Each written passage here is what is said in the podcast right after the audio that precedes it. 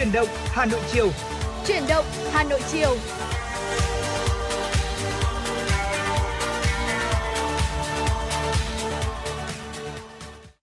Xin kính chào quý vị thính giả và chào mừng quý vị thính giả đã đến với chương trình Chuyển động Hà Nội của chúng tôi ngày hôm nay. Chương trình của chúng tôi đang, đang được phát sóng trực tiếp trên tần số FM 96 MHz của Đài Phát thanh và Truyền hình Hà Nội và cũng đang được phát trực tuyến trên trang web hanoitv.vn. Vâng và ngày hôm nay thì người đồng hành cùng với Tuấn Kỳ là chị Phương Nga. Vâng xin chào chị. Vâng, xin chào Tuấn Kỳ. Cũng khá lâu rồi chúng ta mới cùng nhau ờ, đồng hành trên sóng của FM 96 và Đúng thưa quý như vị, thế. trong một buổi chiều thứ bảy như thế này thì chắc chắn là chúng ta sẽ có khá là nhiều những kế hoạch, những cái dự định để mà ờ, vui chơi một chút này, có thể là cùng người thân hay là cùng bạn bè của mình sau một tuần dài làm việc. Đặc biệt là thời tiết bây giờ thì đang cuối thu, vẫn rất là khô ráo và có nắng nữa nên rất là Đúng như đẹp thế. cho các cái hoạt động đi chơi. Và đừng quên là đồng hành cùng với lại FM 96 của chúng tôi trong chương trình chuyển động Hà Nội chiều nay với Phương Nga và Tuấn Kỳ trong 120 phút trực tiếp của chương trình. Với bất kỳ một ờ, yêu cầu âm nhạc nào mà quý vị muốn lắng nghe ngay lúc này, hãy ờ, gửi về cho chúng tôi tương tác qua fanpage FM96 gạch nối thời sự Hà Nội hoặc là gọi ngay về đường dây nóng 024 3773 6688 quý vị nhé. Vâng thưa quý vị, à, chị à, Nga có nhắc đến một cái, cái câu đó là bây giờ chúng ta đang gần độ cuối thu rồi Ừ. và cũng là đờ- gần đến mùa đông rồi đúng không? Đấy, Ừ. tôi thì à, cá nhân tôi thì rất là thích mùa đông, tại vì là trời lạnh này, đồ ăn ngon này và cũng cảm nhận cái ấm áp nó dễ dàng nữa. Đấy, cho nên là ngày hôm nay là có lẽ là chúng ta cũng trên bên thềm cái việc là mùa đông sắp về rồi. Xin phép được gửi tới quý vị thính giả ca khúc mở đầu của chương trình ngày hôm nay, đó là ca khúc Mùa đông của em do giọng ca của ca sĩ Mỹ Tâm thể hiện.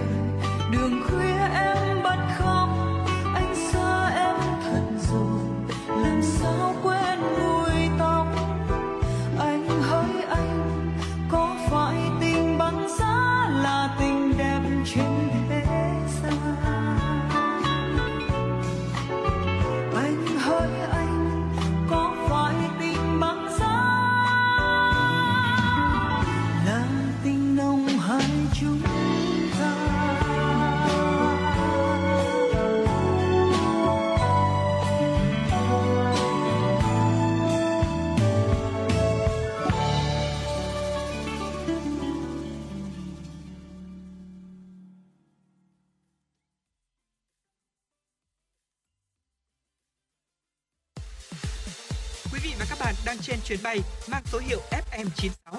Hãy thư giãn, chúng tôi sẽ cùng bạn trên mọi cung đường. Hãy giữ sóng và tương tác với chúng tôi theo số điện thoại 024 3773 6688. Thưa quý vị, tiếp tục với chuyển động Hà Nội với chúng tôi. Xin mời quý vị thính giả cùng đến với một số thông tin mà phóng viên của chúng tôi đã cập nhật và gửi về cho chương trình. Thưa quý vị, Bộ Giao thông Vận tải vừa có văn bản đề nghị 12 địa phương có dự án cao tốc Bắc Nam phía Đông giai đoạn 2 2021-2025 đi qua đẩy nhanh công tác giải phóng mặt bằng, đáp ứng tiến độ bàn giao 70% mặt bằng trước ngày 20 tháng 11 năm 2022. Bộ Giao thông Vận tải đang chỉ đạo chủ đầu tư và các đơn vị liên quan tích cực triển khai hoàn chỉnh hồ sơ thiết kế kỹ thuật, dự toán và tổ chức thẩm định, phê duyệt các dự án thành phần để khởi công vào cuối năm 2022. Để công tác giải phóng mặt bằng được đảm bảo tiến độ công trình, Bộ Giao thông Vận tải đề nghị Ủy ban nhân dân các tỉnh có dự án đi qua chỉ đạo các sở ngành và địa phương có liên quan cần tập trung đẩy nhanh lập phương án bồi thường hỗ trợ tái định cư, tổ chức xây dựng khu tái định cư, di rời hạ tầng kỹ thuật, khẩn trương phê duyệt phương án bồi thường, hỗ trợ tái định cư theo từng đoạn, từng khu vực, ưu tiên các khu vực thuận lợi như đất công, đất cận nông nghiệp, khu vực dự kiến khởi công để đẩy nhanh tiến độ bàn giao mặt bằng cho dự án. Sở Giao thông Vận tải Hà Nội vừa đề nghị Sở Công Thương Hà Nội bảo đảm nguồn cung ứng xăng dầu cho hoạt động vận tải hành khách công cộng bằng xe buýt trên địa bàn thành phố. Theo Phó Giám đốc Sở Giao thông Vận tải Hà Nội Đào Việt Long, thực hiện nhiệm vụ được Ủy ban nhân dân thành phố Hà Nội giao, hiện Sở đang tổ chức quản lý 132 tuyến buýt trợ giá cho 11 đơn vị vận tải khai thác với trên 2.000 xe. Trong đó có 1.751 xe đang sử dụng dầu diesel. Trước tình hình cung ứng xăng dầu trên địa bàn thành phố liên tục biến động trong thời gian gần đây, để bảo đảm nguồn cung ứng xăng dầu cho hoạt động vận tải, hành khách công cộng bằng xe buýt được ổn định, phục vụ tốt nhu cầu đi lại của nhân dân, Sở Giao thông Vận tải Hà Nội đề nghị Sở Công Thương Hà Nội quan tâm chỉ đạo các công ty đầu mối xăng dầu ưu tiên cung cấp đủ lượng xăng dầu cần thiết cho các đơn vị vận tải hành khách công cộng bằng xe buýt. Trước tình hình dịch bệnh sốt xuất huyết tại Hà Nội đang tăng cao với số ca mắc và ca nặng phải nhập viện, Sở Y tế Hà Nội yêu cầu các cơ sở khám bệnh chữa bệnh phải tăng cường theo dõi người bệnh, nhất là trong các ngày nghỉ, ngày lễ để phát hiện sớm dấu hiệu cảnh báo, chuyển đổi điều trị kịp thời hoặc chuyển lên tuyến trên. Cơ sở Y tế Hà Nội vừa có công văn số 4953 về việc tăng cường các biện pháp phòng chống dịch sốt xuất huyết gửi các cơ sở khám chữa bệnh và ngoài công lập, Trung tâm Kiểm soát bệnh tật thành phố Hà Nội và Trung tâm Y tế quận, huyện, thị xã. Theo báo cáo của Trung tâm Kiểm soát bệnh tật CDC Hà Nội, từ đầu năm 2022 đến nay, Hà Nội ghi nhận hơn 10.000 ca mắc sốt xuất huyết, tăng gấp 3,5 lần so với cùng kỳ năm 2021, trong đó có 12 ca tử vong. Bệnh nhân phân bố tại 30 trên 30 quận, huyện, thị xã, 539 trên 579 xã, phường, thị trấn. Trước thực tế đó, Sở Y tế Hà Nội yêu cầu CDC Hà Nội là đơn vị thường trực cần theo dõi sát, đánh giá tình hình, dự đoán diễn biến dịch sốt xuất huyết trên địa bàn.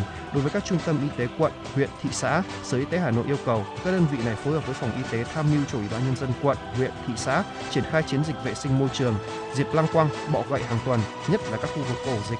Ngoài ra, bảo đảm các khu vực hộ gia đình tại vùng có dịch và có nguy cơ phải được kiểm tra, giám sát. Tối qua, tại không gian đi bộ Hồ Hoàn Kiếm và phụ cận, Ủy ban nhân dân thành phố Hà Nội phối hợp với Hội Kiến trúc sư Việt Nam khai mạc lễ hội thiết kế sáng tạo Hà Nội 2022. Sự kiện có sự đồng hành của Văn phòng đại diện UNESCO tại Hà Nội, chương trình định cư con người Liên Hợp Quốc An Habitat, Hiệp hội xuất khẩu hàng thủ công mỹ nghệ Việt Nam. Lễ hội thiết kế sáng tạo Hà Nội 2022 là hoạt động thường niên nhằm hiện thực hóa các cam kết của Hà Nội với UNESCO. Xin lỗi quý vị, nhằm hiện thực hóa các cam kết của Hà Nội với UNESCO. Lễ hội năm nay được tổ chức với quy mô lớn nhất từ trước đến nay, quy tụ 25 không gian sáng tạo nghệ thuật với gần 50 hoạt động tham quan trải nghiệm, tương tác dưới hình thức triển lãm trưng bày, sắp đặt, tọa đàm, hội thảo, trình diễn nghệ thuật nhằm tôn vinh, quảng bá, khơi dậy nguồn lực thiết kế sáng tạo trên địa bàn Hà Nội. Trong khuôn khổ lễ hội, ban tổ chức cũng sẽ phát động một số cuộc thi thiết kế sáng tạo dành cho các nhà sáng tạo trẻ nhằm khuyến khích sự tham gia của giới trẻ vào việc kiến thiết không gian thành phố tương lai như cuộc thi Ngôi nhà mơ ước, cuộc thi thiết kế nhanh, bảo tồn và phát huy di sản nhà máy, cuộc thi ảnh cho thanh thiếu niên Hà Nội một góc nhìn khác. Lễ hội sẽ kéo dài tới hết ngày 20 tháng 11. Và thưa quý vị thính giả, vừa rồi là những thông tin đầu tiên trong chương trình truyền động Hà Nội chiều mà chúng tôi muốn gửi tới cho quý vị thính giả. Ngay bây giờ xin mời quý vị thính giả cùng đến với một giai điệu âm nhạc trước khi đến với phần tiếp theo của chương trình ca khúc Cảm ơn anh.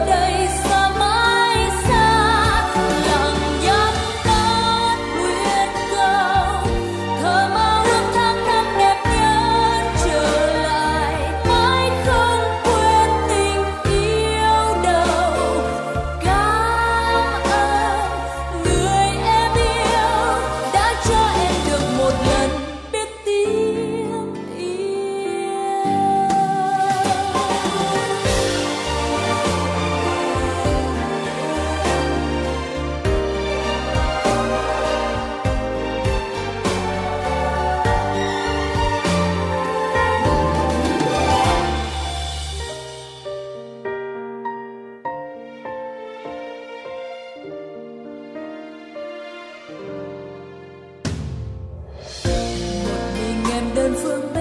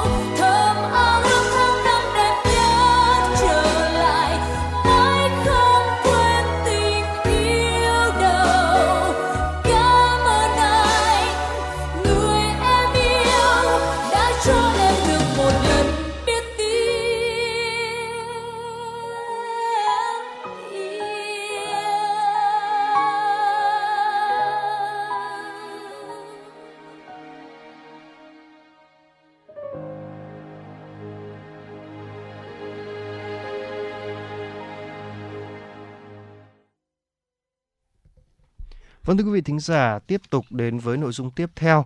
À, đến cái thời điểm này thì à, chúng ta sẽ bắt đầu bước vào mùa lạnh rồi, đúng không thưa quý vị? Ừ. Và cái việc này mà chúng ta không cẩn thận thì chúng ta chắc chắn sẽ bị dễ mắc bệnh đó là cảm lạnh và cảm cúm là chuyện hết sức bình thường.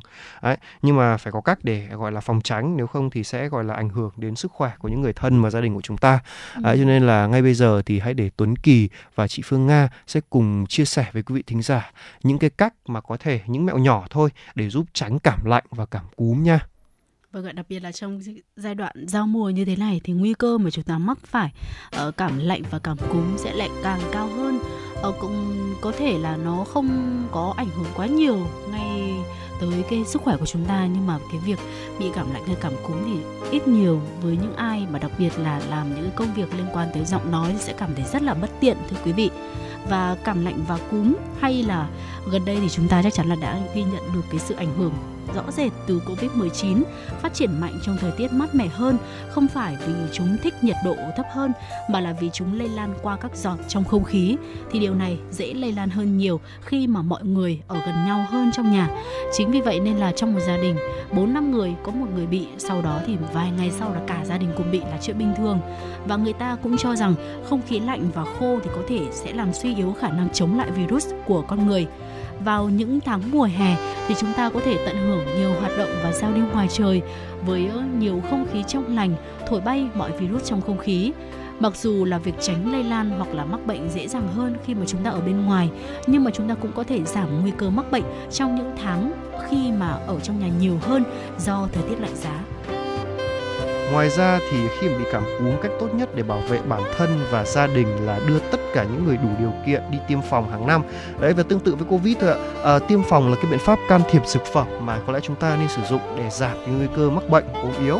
Ngoài ra thì còn có một ờ, cách là can thiệp không dùng thuốc chúng ta có thể thực hiện. À, một số là do môi trường, một số là biện pháp phòng ngừa thông thường và rất, rất là đơn giản thôi. Đầu tiên ấy là à, rửa tay và cố gắng là không chạm vào mặt à, chúng ta cũng nghĩ rằng là không chỉ là nếu như mà chúng ta cứ chạm vào mặt nhiều nhưng mà thực sự không phải là như thế. Một nghiên cứu năm 2008 cho thấy rằng là à, mọi người sẽ chạm vào khuôn mặt cỏ với tốc độ trung bình là đến tận 16 lần một giờ cơ. Đấy và cái việc này ấy, với các chị em phụ nữ nha thì à, phải nói thế này việc chạm tay vào mặt nhiều có thể gây mụn. Ừ, xác. ngoài cái việc đây chắc chắn có thể gây mụn. Ừ. Đấy, mà thêm một điều nữa là có thể lây cái virus cảm cúm bởi vì tay chúng ta một ngày không biết tiếp xúc bao nhiêu thứ cả. Mà Ừ. liệu rằng chúng ta cũng không thể nào mà có con mắt hiển vi để nhìn là ừ trên cái bề mặt đây nó có vi khuẩn hay không? Không biết được. Đấy Ừ. nhưng mà chạm vào mặt là một thói quen rồi. Đấy và vì vậy ờ, cái chúng ta không thể tránh được cái việc là chạm tay vào mặt thì hãy cố gắng là rửa tay. Đấy chịu khó là rửa tay mà thường xuyên một chút ha. Đấy thì chúng ta sẽ có thể dùng nước rửa tay hoặc là dùng ờ, ờ, xà phòng. Đấy À, và, và phải nói rằng là nếu như mà chúng ta đang có con nhỏ nữa thì hãy hướng dẫn chúng cách rửa tay đúng cách nữa. Và theo à, CDC à, thì à, đề nghị là bạn đã tập trung vào năm bước rửa tay. Thứ nhất là làm ướt này hai là tạo bọt thứ ba là trà rửa sạch rồi lau khô. À, tất cả những điều quan trọng là cần à, phải làm trước và sau khi bữa ăn để vệ sinh. À, rửa tay trong thời gian nào là chuẩn thì à, trẻ em được khuyến cáo là rửa tay trong vòng 20 giây. À, tức là có thể là chúng ta vừa vừa rửa tay vừa hát một bài ví dụ như là hát bài à, chúc mừng sinh nhật đấy, Ừ. hai lần.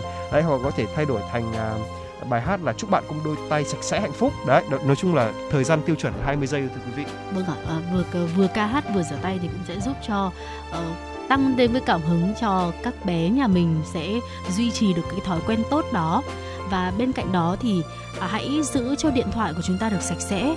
Sẽ có một cái nơi số nơi mà chúng ta có thể đặt điện thoại của mình xuống. Ví dụ như là quầy phòng tắm này bàn nhà hàng hay là bàn làm việc quầy hàng trong phòng tắm quầy bếp băng ghế công viên xe hơi rất là nhiều chỗ công cộng. Và một nghiên cứu vào năm 2012 thì đã phát hiện ra rằng điện thoại di động có thể mang vi khuẩn gấp 10 lần so với bệ ngồi trong nhà vệ sinh.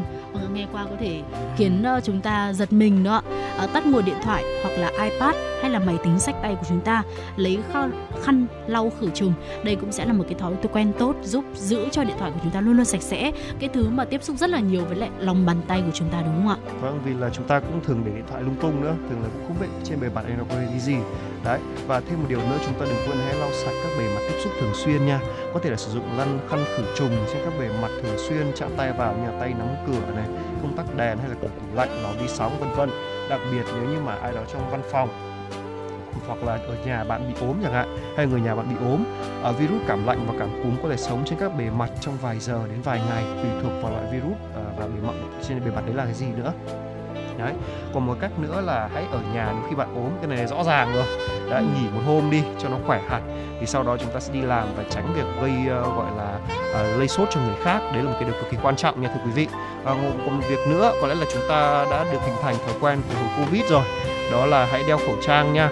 À, bởi vì đây là một cái cách rất là tốt để có thể gọi là giảm nguy cơ hít phải những bất kỳ loại virus nào cảm lạnh cảm cúm thủy đậu thậm chí là covid đấy ạ và việc đeo khẩu trang trong nhà, là cái cách để đeo khẩu trang trong nhà hoặc là ở chỗ đông người là quan trọng nhất.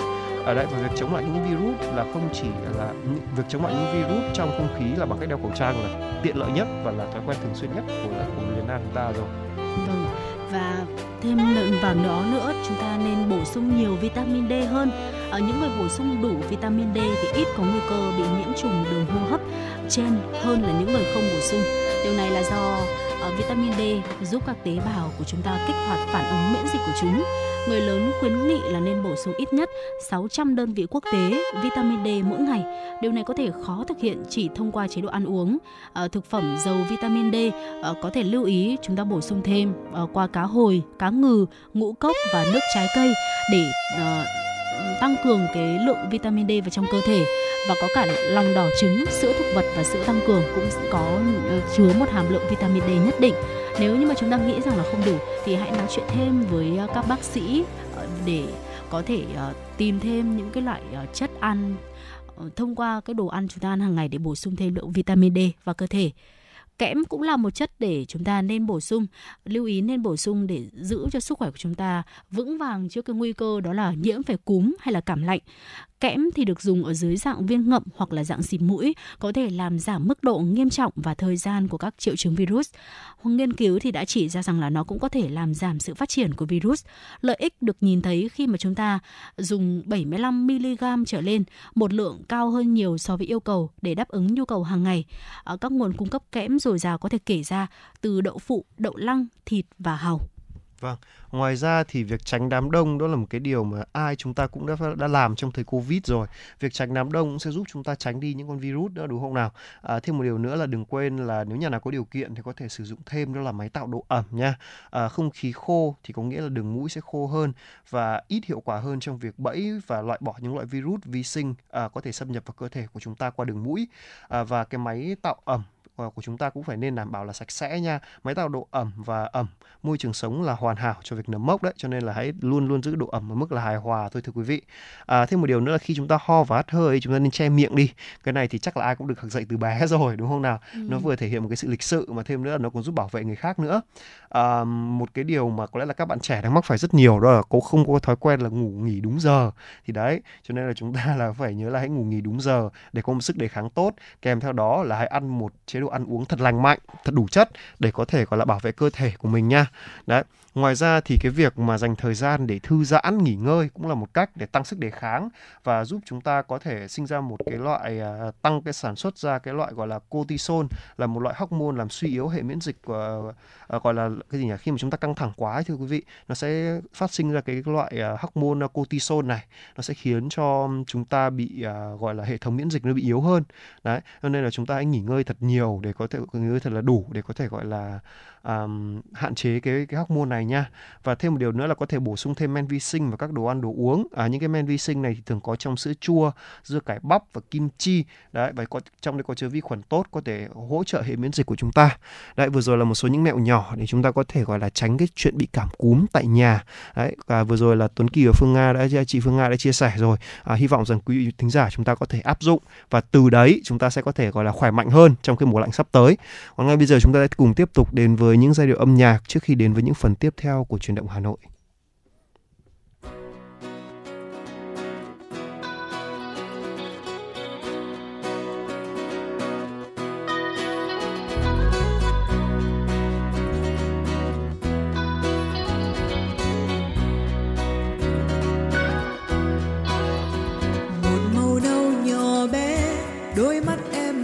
trôi, từng đàn chim lặng ngắm, cô gái mắt nâu dịu hiền.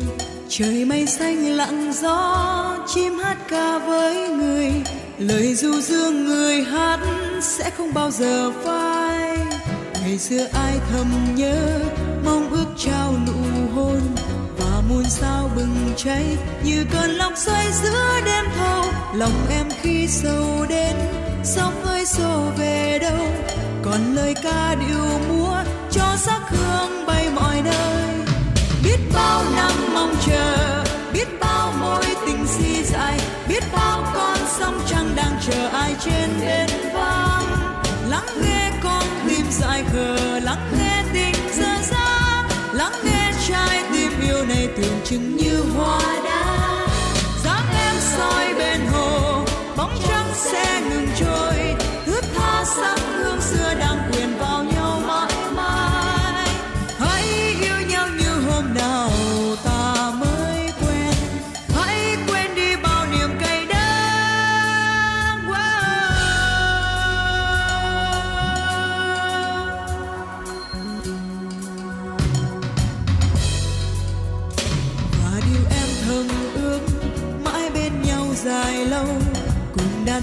về tổ. Ngày mai ra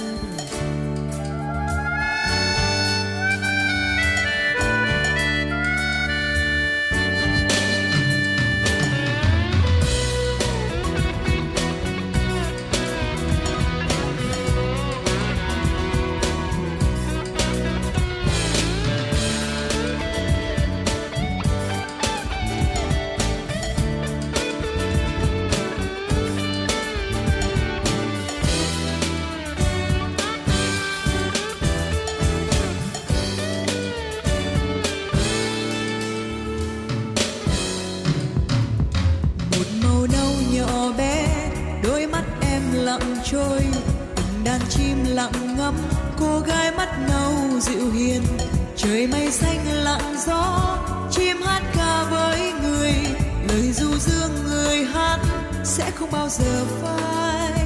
Ngày xưa ai thầm nhớ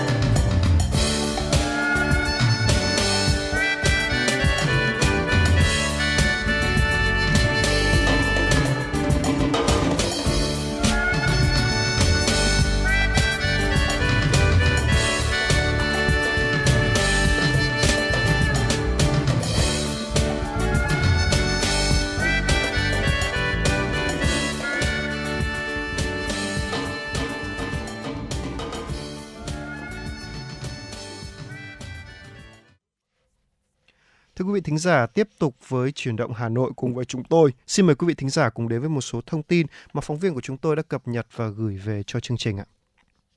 Thưa quý vị, hãng hàng không Viettravel, Viettravel Airlines thông tin về kế hoạch khai thác chặng bay quốc tế đầu tiên của hãng kết nối Việt Nam Thái Lan. Theo đó, từ ngày 16 tháng 12 năm 2022, Viettravel Airlines chính thức khai thác hai đường bay thẳng thường lệ hàng ngày kết nối Hà Nội và thành phố Hồ Chí Minh với Bangkok. Từ 7 giờ ngày 11 tháng 11 năm 2022, vé trên những chuyến bay quốc tế đầu tiên sẽ được hãng chính thức mở bán với mức giá vé ưu đãi chỉ từ 66.000 đồng một chiều, chưa bao gồm thuế, phí và phụ thu. Viettravel Airlines là hãng hàng không du lịch đầu tiên và là hãng hàng không thương mại thứ 5 tại Việt Nam chính thức khai thác chuyến bay thương mại đầu tiên kết nối thành phố Hồ Chí Minh Hà Nội vào ngày 25 tháng 1 năm 2021, chỉ sau gần 2 năm cất cánh. Với việc chính thức mở bán vé chặng bay Hà Nội, thành phố Hồ Chí Minh, Bangkok, Viettravel Airlines thể hiện nỗ lực trong việc đẩy mạnh kế hoạch mở rộng mạng bay tới nhiều điểm đến khác nhau của châu Á cung cấp thêm lựa chọn bay và trải nghiệm mang đậm bản sắc du lịch của hãng hàng không du lịch đầu tiên tại Việt Nam. Thưa quý vị, Bộ Văn hóa, Thể thao và Du lịch thông tin về tuần đại đoàn kết các dân tộc, di sản văn hóa Việt Nam và liên hoan trình diễn trang phục các dân tộc thiểu số Việt Nam khu vực phía Bắc lần thứ nhất năm 2022. Sự kiện sẽ diễn ra từ ngày 18 đến ngày 23 tháng 11 tại làng văn hóa du lịch các dân tộc Việt Nam, Đồng Mô, Sơn Tây, Hà Nội. Trong đó, chương trình khai mạc tuần đại đoàn kết các dân tộc, di sản văn hóa Việt Nam có tên là Khát vọng Việt Nam và liên hoan trình diễn trang phục các dân tộc thiểu số Việt Nam khu vực phía Bắc lần thứ nhất năm 2022 sẽ diễn ra vào tối ngày 18 tháng 11 và được tường thuật trực tiếp trên sóng đài truyền hình Việt Nam. Tại họp báo, quyền cục trưởng Cục Nghệ thuật biểu diễn Trần Ly Ly cho biết, chương trình khai mạc tôn vinh di sản văn hóa và đại đoàn kết dân tộc Toàn bộ chương trình sẽ diễn ra trên sân khấu nổi tại làng văn hóa du lịch các dân tộc Việt Nam, được thiết kế theo hình chiếc quạt, một hình ảnh quen thuộc trong di sản văn hóa Việt Nam, với tất cả các nan quạt trụ lại về một hướng tượng trưng cho tinh thần đại đoàn kết dân tộc.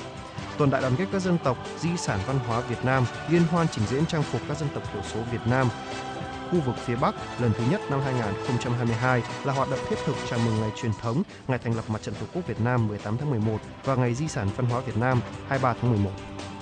Ngày 11 tháng 11, Công an thành phố Hà Nội đã chủ trì buổi diễn tập phương án chữa cháy, tìm kiếm cứu nạn cấp thành phố tại trung tâm thương mại Ion quận Hà Đông. Theo tình huống giả định, khoảng 8 giờ 30 ngày 11 tháng 11 đã xảy ra sự cố hỏa hoạn tại khu vực chứa hàng hóa của gian hàng trong siêu thị và khu vực ẩm thực tại tầng 1 của trung tâm thương mại. Nguyên nhân cháy do sự cố quá tải gây chập điện và cháy ổ cắm. Đám cháy lan ra xốp, bao bì hàng hóa để gần ổ điện trong gian hàng tại tầng 1 ngay khi nhận được thông tin, lực lượng phòng cháy chữa cháy cơ sở đã triển khai các hoạt động cứu nạn cứu hộ, hướng dẫn thoát nạn, sử dụng các phương tiện tại chỗ để tổ chức chữa cháy ban đầu, thông báo cho công an thành phố. Nhận được tin báo, công an thành phố nhanh chóng thông báo cho các đơn vị liên quan triển khai lực lượng, phương tiện kịp thời đến phối hợp cùng lực lượng cơ sở tổ chức chữa cháy và cứu nạn cứu hộ. Ngay sau đó, đám cháy được khống chế và dập tắt hoàn toàn. Đại tá Dương Đức Hải, Phó Giám đốc Công an thành phố Hà Nội cho biết, việc diễn tập là cần thiết nhằm nâng cao ý thức về công tác phòng cháy chữa cháy của toàn thể cán bộ, nhân viên của trung tâm thương mại, từ đó nâng cao trách nhiệm của người đứng đầu cơ sở kinh doanh, tập luyện nâng cao trình độ nghiệp vụ của lực lượng tại chỗ, sử dụng thành thạo các phương tiện, tạo thành những kỹ năng trong công tác chữa cháy và cứu hộ, cứu nạn khi có sự cố xảy ra. Thưa quý vị, đạo diễn Lê Quý Dương thông tin chi tiết về lễ hội đường phố Festival Ninh Bình và lễ khai mạc Festival Ninh Bình Tràng An kết nối di sản năm 2022 diễn ra vào ngày 17 và 18 tháng 11 với nhiều hoạt động hấp dẫn, quảng bá tinh hoa di sản của nhiều tỉnh, thành phố cũng như quảng bá du lịch tỉnh Ninh Bình để thu hút du khách. Festival Ninh Bình Tràng An kết nối di sản năm 2022 do Ủy ban nhân dân tỉnh Ninh Bình tổ chức. Đạo diễn Lê Quý Dương đảm nhận vai trò tổng đạo diễn lễ khai mạc và lễ hội đường phố. Theo đó, lễ khai mạc diễn ra vào tối ngày 17 tháng 11 tại quảng trường Đinh Tiên Hoàng, thành phố Ninh Bình.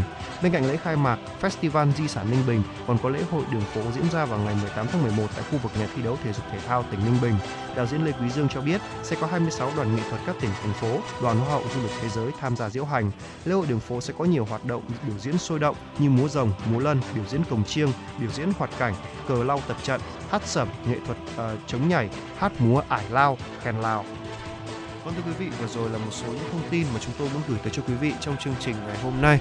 À, tiếp theo sẽ là những phần thông tin khác. Trước khi trước khi đó chúng ta sẽ cùng nhau thưởng thức một giai điệu âm nhạc.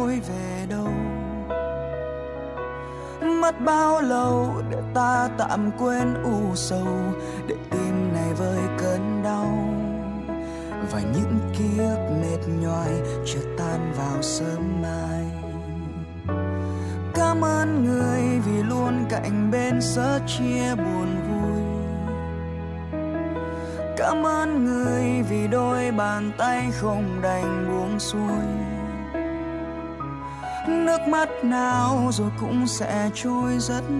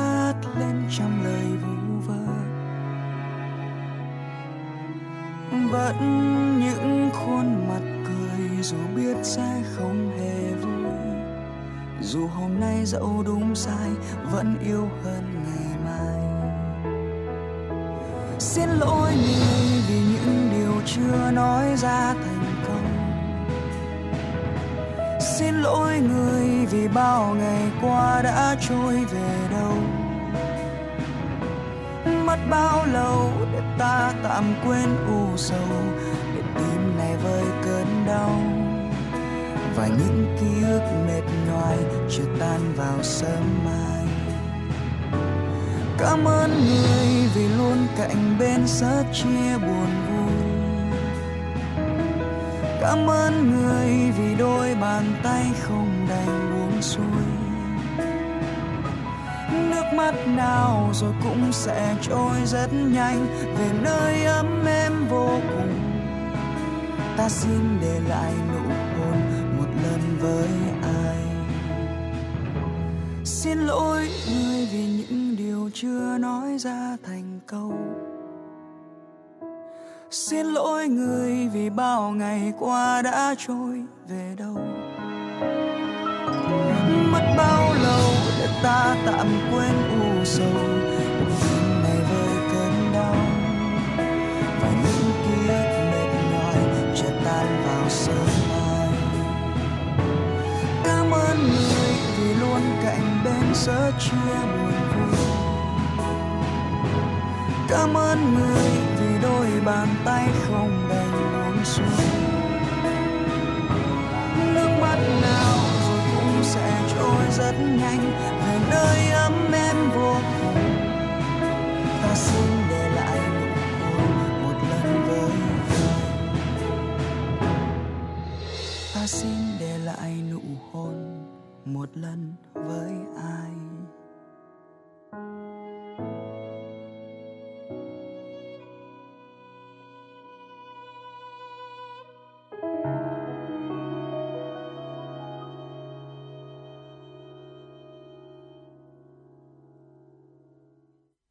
Vâng thưa quý vị thính giả, tiếp tục với dòng chảy tin tức cùng với chúng tôi. Xin mời quý vị thính giả cùng đến với một số thông tin mà phóng viên của chúng tôi đã cập nhật và gửi về cho chương trình. Thưa quý vị, Sở Du lịch Định Bình Định vừa có công văn 1267 thông báo thông tin về chương trình kích cầu du lịch nhằm thu hút các đoàn khách đến Bình Định dự hội nghị, hội thảo kết hợp du lịch và các hoạt động tại quảng trường Nguyễn Tất Thành, thành phố Quy Nhơn gửi đến Tổng cục Du lịch Hiệp hội Du lịch các tỉnh, thành phố, các doanh nghiệp kinh doanh du dịch vụ du lịch lữ hành trong và ngoài tỉnh, các cơ quan, các doanh nghiệp kinh doanh dịch vụ lữ hành, các cơ quan trung ương đóng trên địa bàn tỉnh Bình Định, các cơ sở ban, ngành, ủy ban nhân dân các huyện, thị xã, thành phố trên địa bàn tỉnh. Theo đó nhằm đẩy mạnh thu hút du khách đến với Bình Định để dự hội nghị hội thảo kết hợp du lịch trong mùa du lịch thấp điểm của những tháng cuối năm 2022 và quảng bá, xúc tiến giá trị văn hóa, hình ảnh du lịch Bình Định đến với du khách trong và ngoài nước. Sở Du lịch tỉnh Bình Định phối hợp với Hiệp hội Du lịch tỉnh Bình Định chỉ đạo các doanh nghiệp du lịch đưa ra các chương trình khuyến mãi, giảm giá các dịch vụ lưu trú, tham quan, ăn uống, hội trường, lữ hành với sự cam kết bảo đảm cung cấp dịch vụ có chất lượng cao với các hỗ trợ ưu đãi tốt nhất để hội thảo hội nghị được tổ chức thành công. Bên cạnh đó, các sở du lịch Bình Định cũng công bố chương trình tổ chức các hoạt động văn hóa văn nghệ đường phố, thể thao, trải nghiệm biểu diễn khoa học tại quảng trường Nguyễn Tất Thành, thành phố Quy Nhơn vào các ngày cuối tuần. Muốn nâng cao chất lượng giáo dục bậc đại học ở Việt Nam thì thách thức lớn nhất chính là nguồn vốn để đầu tư vào cơ sở vật chất, phục vụ công tác nghiên cứu và đào tạo. Chính vì thế, dự án nâng cao chất lượng giáo dục đại học SHAHEP do Ngân hàng Thế giới tài trợ đã hỗ trợ cho các trường đại học Việt Nam tham gia dự án tăng cường hiệu quả giảng dạy và quản trị đại học. Đến thời điểm này, dự án đã đi đến chặng cuối trước khi hoàn thiện vào cuối năm nay. Những tòa nhà mới, phòng thí nghiệm hiện đại đã được đưa vào sử dụng trong niềm phấn khởi của nhiều sinh viên. Nếu như trước đây các em học thiên về lý thuyết thì nay những máy móc thiết bị hiện đại sẽ giúp sinh viên mắt thấy, tai nghe và tay sờ những kiến thức mới có 4 trường đại học cùng với Bộ Giáo dục và Đào tạo tham gia dự án STRIHEP nhằm thúc đẩy mạnh mẽ đổi mới giáo dục bậc đại học theo hướng tự chủ, gồm Đại học Bách khoa Hà Nội, Học viện Nông nghiệp Việt Nam, Đại học Công nghiệp Thành phố Hồ Chí Minh, Đại học Kinh tế Quốc dân. Tiếp cận những công nghệ tiên tiến ngay khi còn đang trên ghế giảng đường sẽ mở ra hành trang nghề nghiệp tốt hơn trong tương lai cho các bạn sinh viên. Thưa quý vị, ngày 11 tháng 11, Công an huyện Đông Anh cho biết đã tạm giữ hình sự Nguyễn Văn Báu, sinh năm 1957 ở Đông Anh, Hà Nội để điều tra hành vi giết người. Hôm đó vào khoảng 5 giờ 30 phút ngày 8 tháng 11, ông Báu phát hiện ra ông NVP sinh năm 1968 là hàng xóm đã tử vong và báo cho lực lượng công an. Ngay sau đó, công an xã Cổ Loa và huyện Đông Anh đã có mặt để bảo vệ hiện trường, khám nghiệm tử thi phục vụ công tác điều tra. Khi cơ quan chức năng có mặt, xác định nhận nạn nhân tử vong trong tư thế nằm đè lên dây điện ở bờ ao. Qua làm việc với cơ quan công an, ông Báo khai nhận vào khoảng 22 giờ ngày 7 tháng 11, ông có dùng dây điện à, không có vỏ bọc đầu nối với nguồn điện 220V căng xung quanh để nhằm bảo khu vực ao nhằm đảm bảo là mục đích là ngăn chuột phá hoại. Sáng sớm dậy đã ra thăm đồng, ông Báo phát hiện ra ông Phê tử vong trong tư thế nằm đè lên dây điện. Ngày 11 tháng 11, Công an huyện Thường Tín đã ra thông báo quyết định truy nã đối với Vũ Tá Đăng, sinh năm 1994, ở phường Hoàng Văn Thụ, quận Hoàng Mai, Hà Nội, về tội cố ý gây thương tích. Theo tài liệu điều tra, Đăng có mâu thuẫn với ông NVH, sinh năm 1972, ở huyện Thường Tín, Hà Nội. Đăng gọi cho Nguyễn Huy Hoàng, sinh năm 2000, ở quận Ba Đình, Hà Nội, đi giải quyết mâu thuẫn với ông H. Chiều 15 tháng 7, hai đối tượng chở nhau đến dốc Vân La, xã Hồng Vân. Khi thấy ông Hắt đang đi bộ, Đăng cầm dao chém đứt chân ông Hắt rồi bỏ trốn. Căn cứ vào tài liệu điều tra, Phòng Cảnh sát Hình sự phối hợp Công an huyện Thường Tín và các đơn vị nghiệp vụ đã bắt giữ Nguyễn Huy Hoàng. Tuy nhiên, đối tượng Vũ Tá Đăng đã bỏ trốn. Ngày 30 tháng 8, Cơ quan Cảnh sát điều tra Công an huyện Thường Tín đã ra quyết định truy nã đối với Vũ Tá Đăng về tội cố ý gây thương tích. Cơ quan công an yêu cầu đối tượng truy nã ra đầu thú để hưởng sự khoan hồng của pháp luật. Nếu phát hiện đối tượng ở đâu, người dân có thể báo ngay cho cơ quan công an nơi gần nhất, tổng đài 113 hoặc cung cấp thông tin qua trang Facebook Công an thành phố Hà Nội. Thưa quý vị, vào ngày 11 tháng 11, cơ quan cảnh sát điều tra công an thành phố Huế, tỉnh Thừa Thiên Huế đã khởi tố vụ án hình sự, khởi tố bị can, bắt tạm giam đối với bị can Nguyễn Hà Tấn, Nguyễn Hà Tấn Thiện, xin lỗi thưa quý vị, sinh năm 1973 ở tỉnh Khánh Hòa để điều tra hành vi vi phạm quy định về tham gia giao thông đường bộ. Trước đó lúc 20 22 giờ 45 ngày 9 tháng 11 năm 2022 tại km 17 500 đường tránh quốc lộ 1, xã Hương Thọ, thành phố Huế, tỉnh Thừa Thiên Huế, ông Hà Tấn, Nguyễn Hà Tấn Thiện điều khiển xe ô tô khách giường nằm chở 38 hành khách trên ờ, đường từ Nam ra Bắc. Tại đây xe ô tô khách của ông Thiện đã va chạm với một ô tô mang biển là 73C 097 ờ, 01 do anh Nguyễn Anh Hào sinh năm 1983 ở Bố Trạch, Quảng Bình điều khiển đi theo hướng ngược lại. Vụ tai nạn làm hai người tử vong và 13 người bị thương. Theo kết quả điều tra ban đầu cho thấy vụ tai nạn xảy ra do ông Thiện điều khiển xe đi không đúng làn đường quy định, không giảm tốc độ để có thể dừng lại một cách an toàn trong điều kiện trời mưa, tầm nhìn bị hạn chế. À, vừa rồi thì cũng có một à, vị thính giả yêu cầu ca khúc một ca khúc đó là ca khúc This Way do Cara à, Norway và khắc hưng thể hiện. Ngay bây giờ xin mời quý vị thính giả cùng lắng nghe ca khúc này trước khi đến với những phần tiếp theo của chương trình lần đầu tiên gặp nhau mà nhìn nhau hơi bị lâu lạnh nhìn đôi mắt một câu làm nhịp tim hơi bị đau. Từ lâu không gặp ai mà gặp được anh đẹp dai. Biết ngay mà. Thật chẳng biết từ đâu, hai cục năm trăm gặp nhau. Một điều gì rất đậm sâu, buộc chặt hai ta vào nhau. Chỉ cần người nói một câu, vậy là xong luôn. Oh no, em chót yêu rồi. Sao anh cứ đi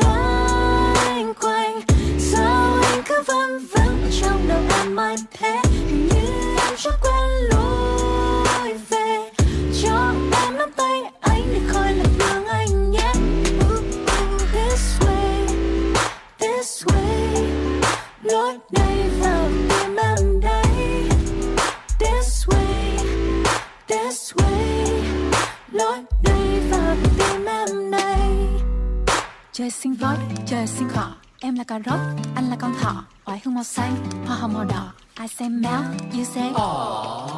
Cho em hỏi nhỏ này anh có bị cận thì không? Vậy em đã bật đèn xanh rồi đấy. Sao anh cứ đạp phanh mãi vậy? Thời tiết nói hôm nay sẽ có nắng ở trong lòng em.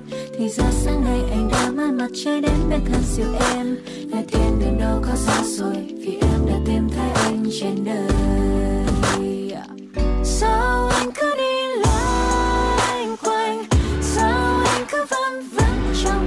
trong đầu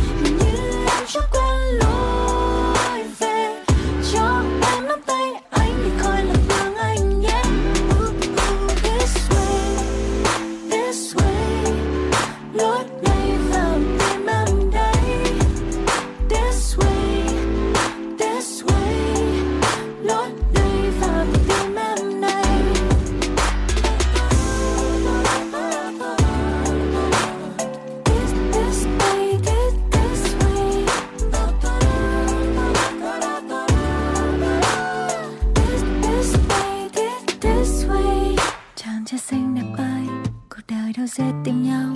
Mình gặp được nhau là duyên, một sự thật quá hiển nhiên. Cầm tay anh thật lâu và nhẹ nhàng nói một câu. Anh ơi, lối này. Ờ, em ơi lối nào đấy? Sao anh cứ đi loanh quanh Sao anh cứ văng vắng trong đầu em mãi thế như em cho quen lối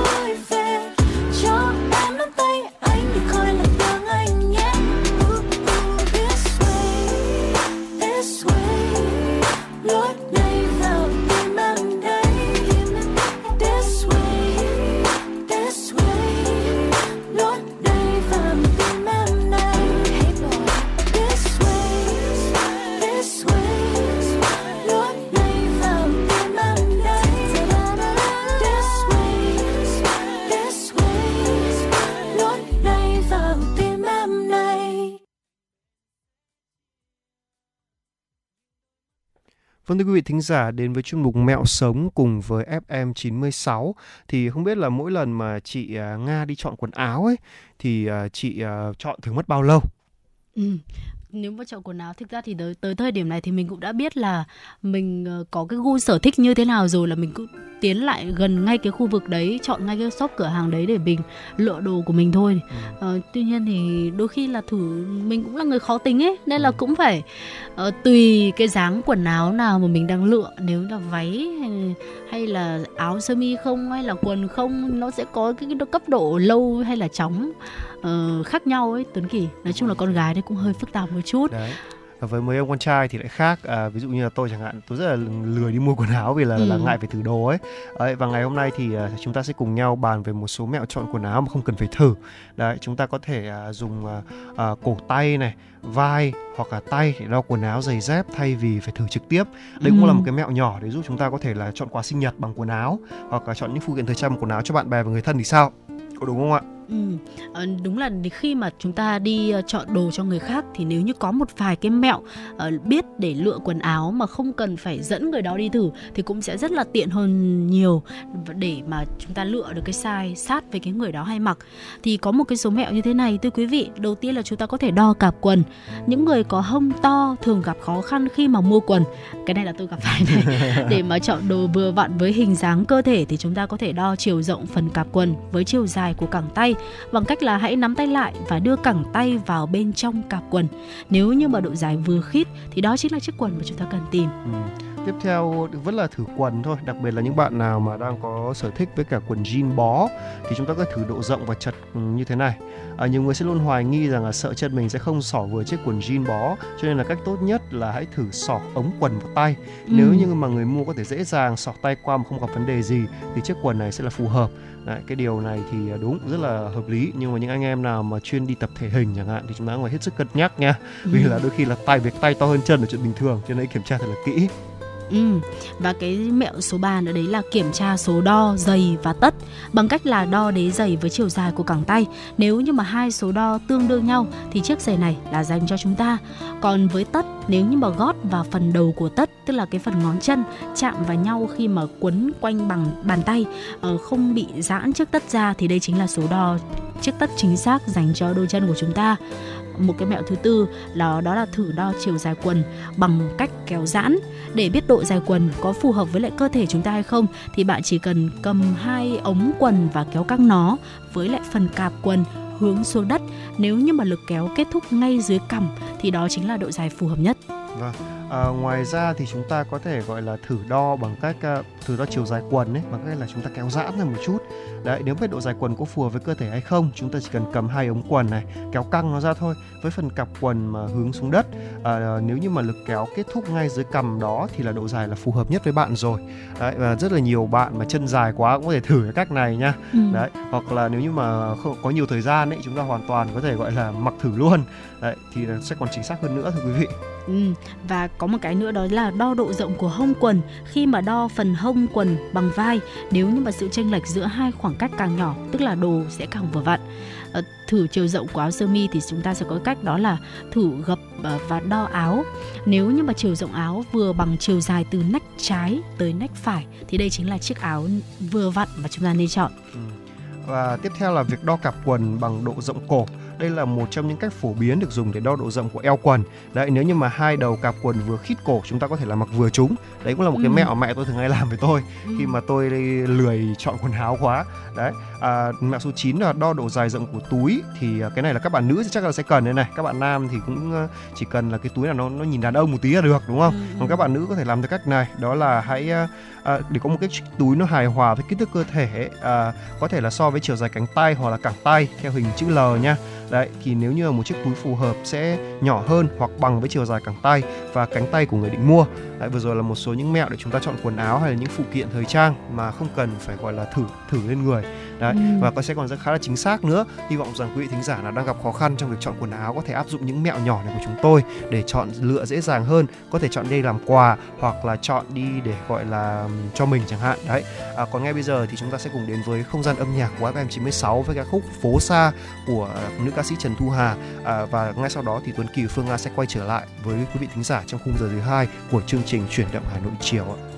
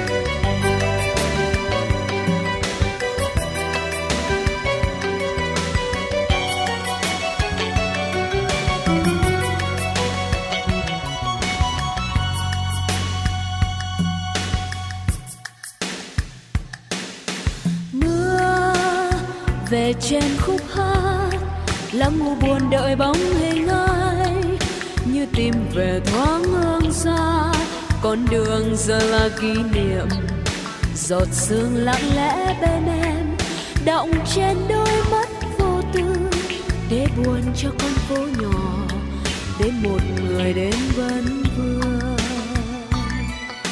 Đi bên em chiều trên lối vắng, phố xa phố xa ngỡ như thật gần đôi vai em gầy trong chiếc lá, giờ là đợi chờ nhớ mong mùa xuân. Trên tay em nụ hoa vẫn nở, phố xa phố xa ngỡ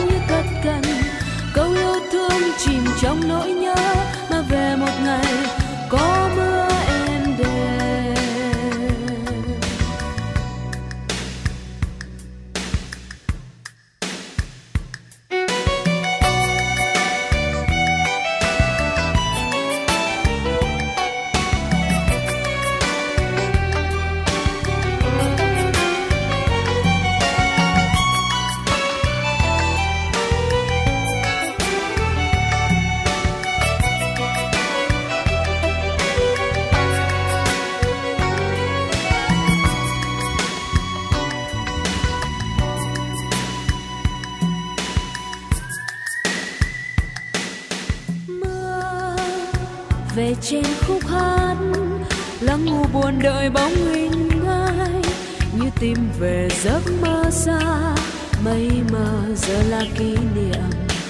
Mùa thu lặng lẽ trôi đi, mùa đông lạc giữa tình yêu. Xuân về như con nắng hạ, bốn mùa mưa vẫn đợi.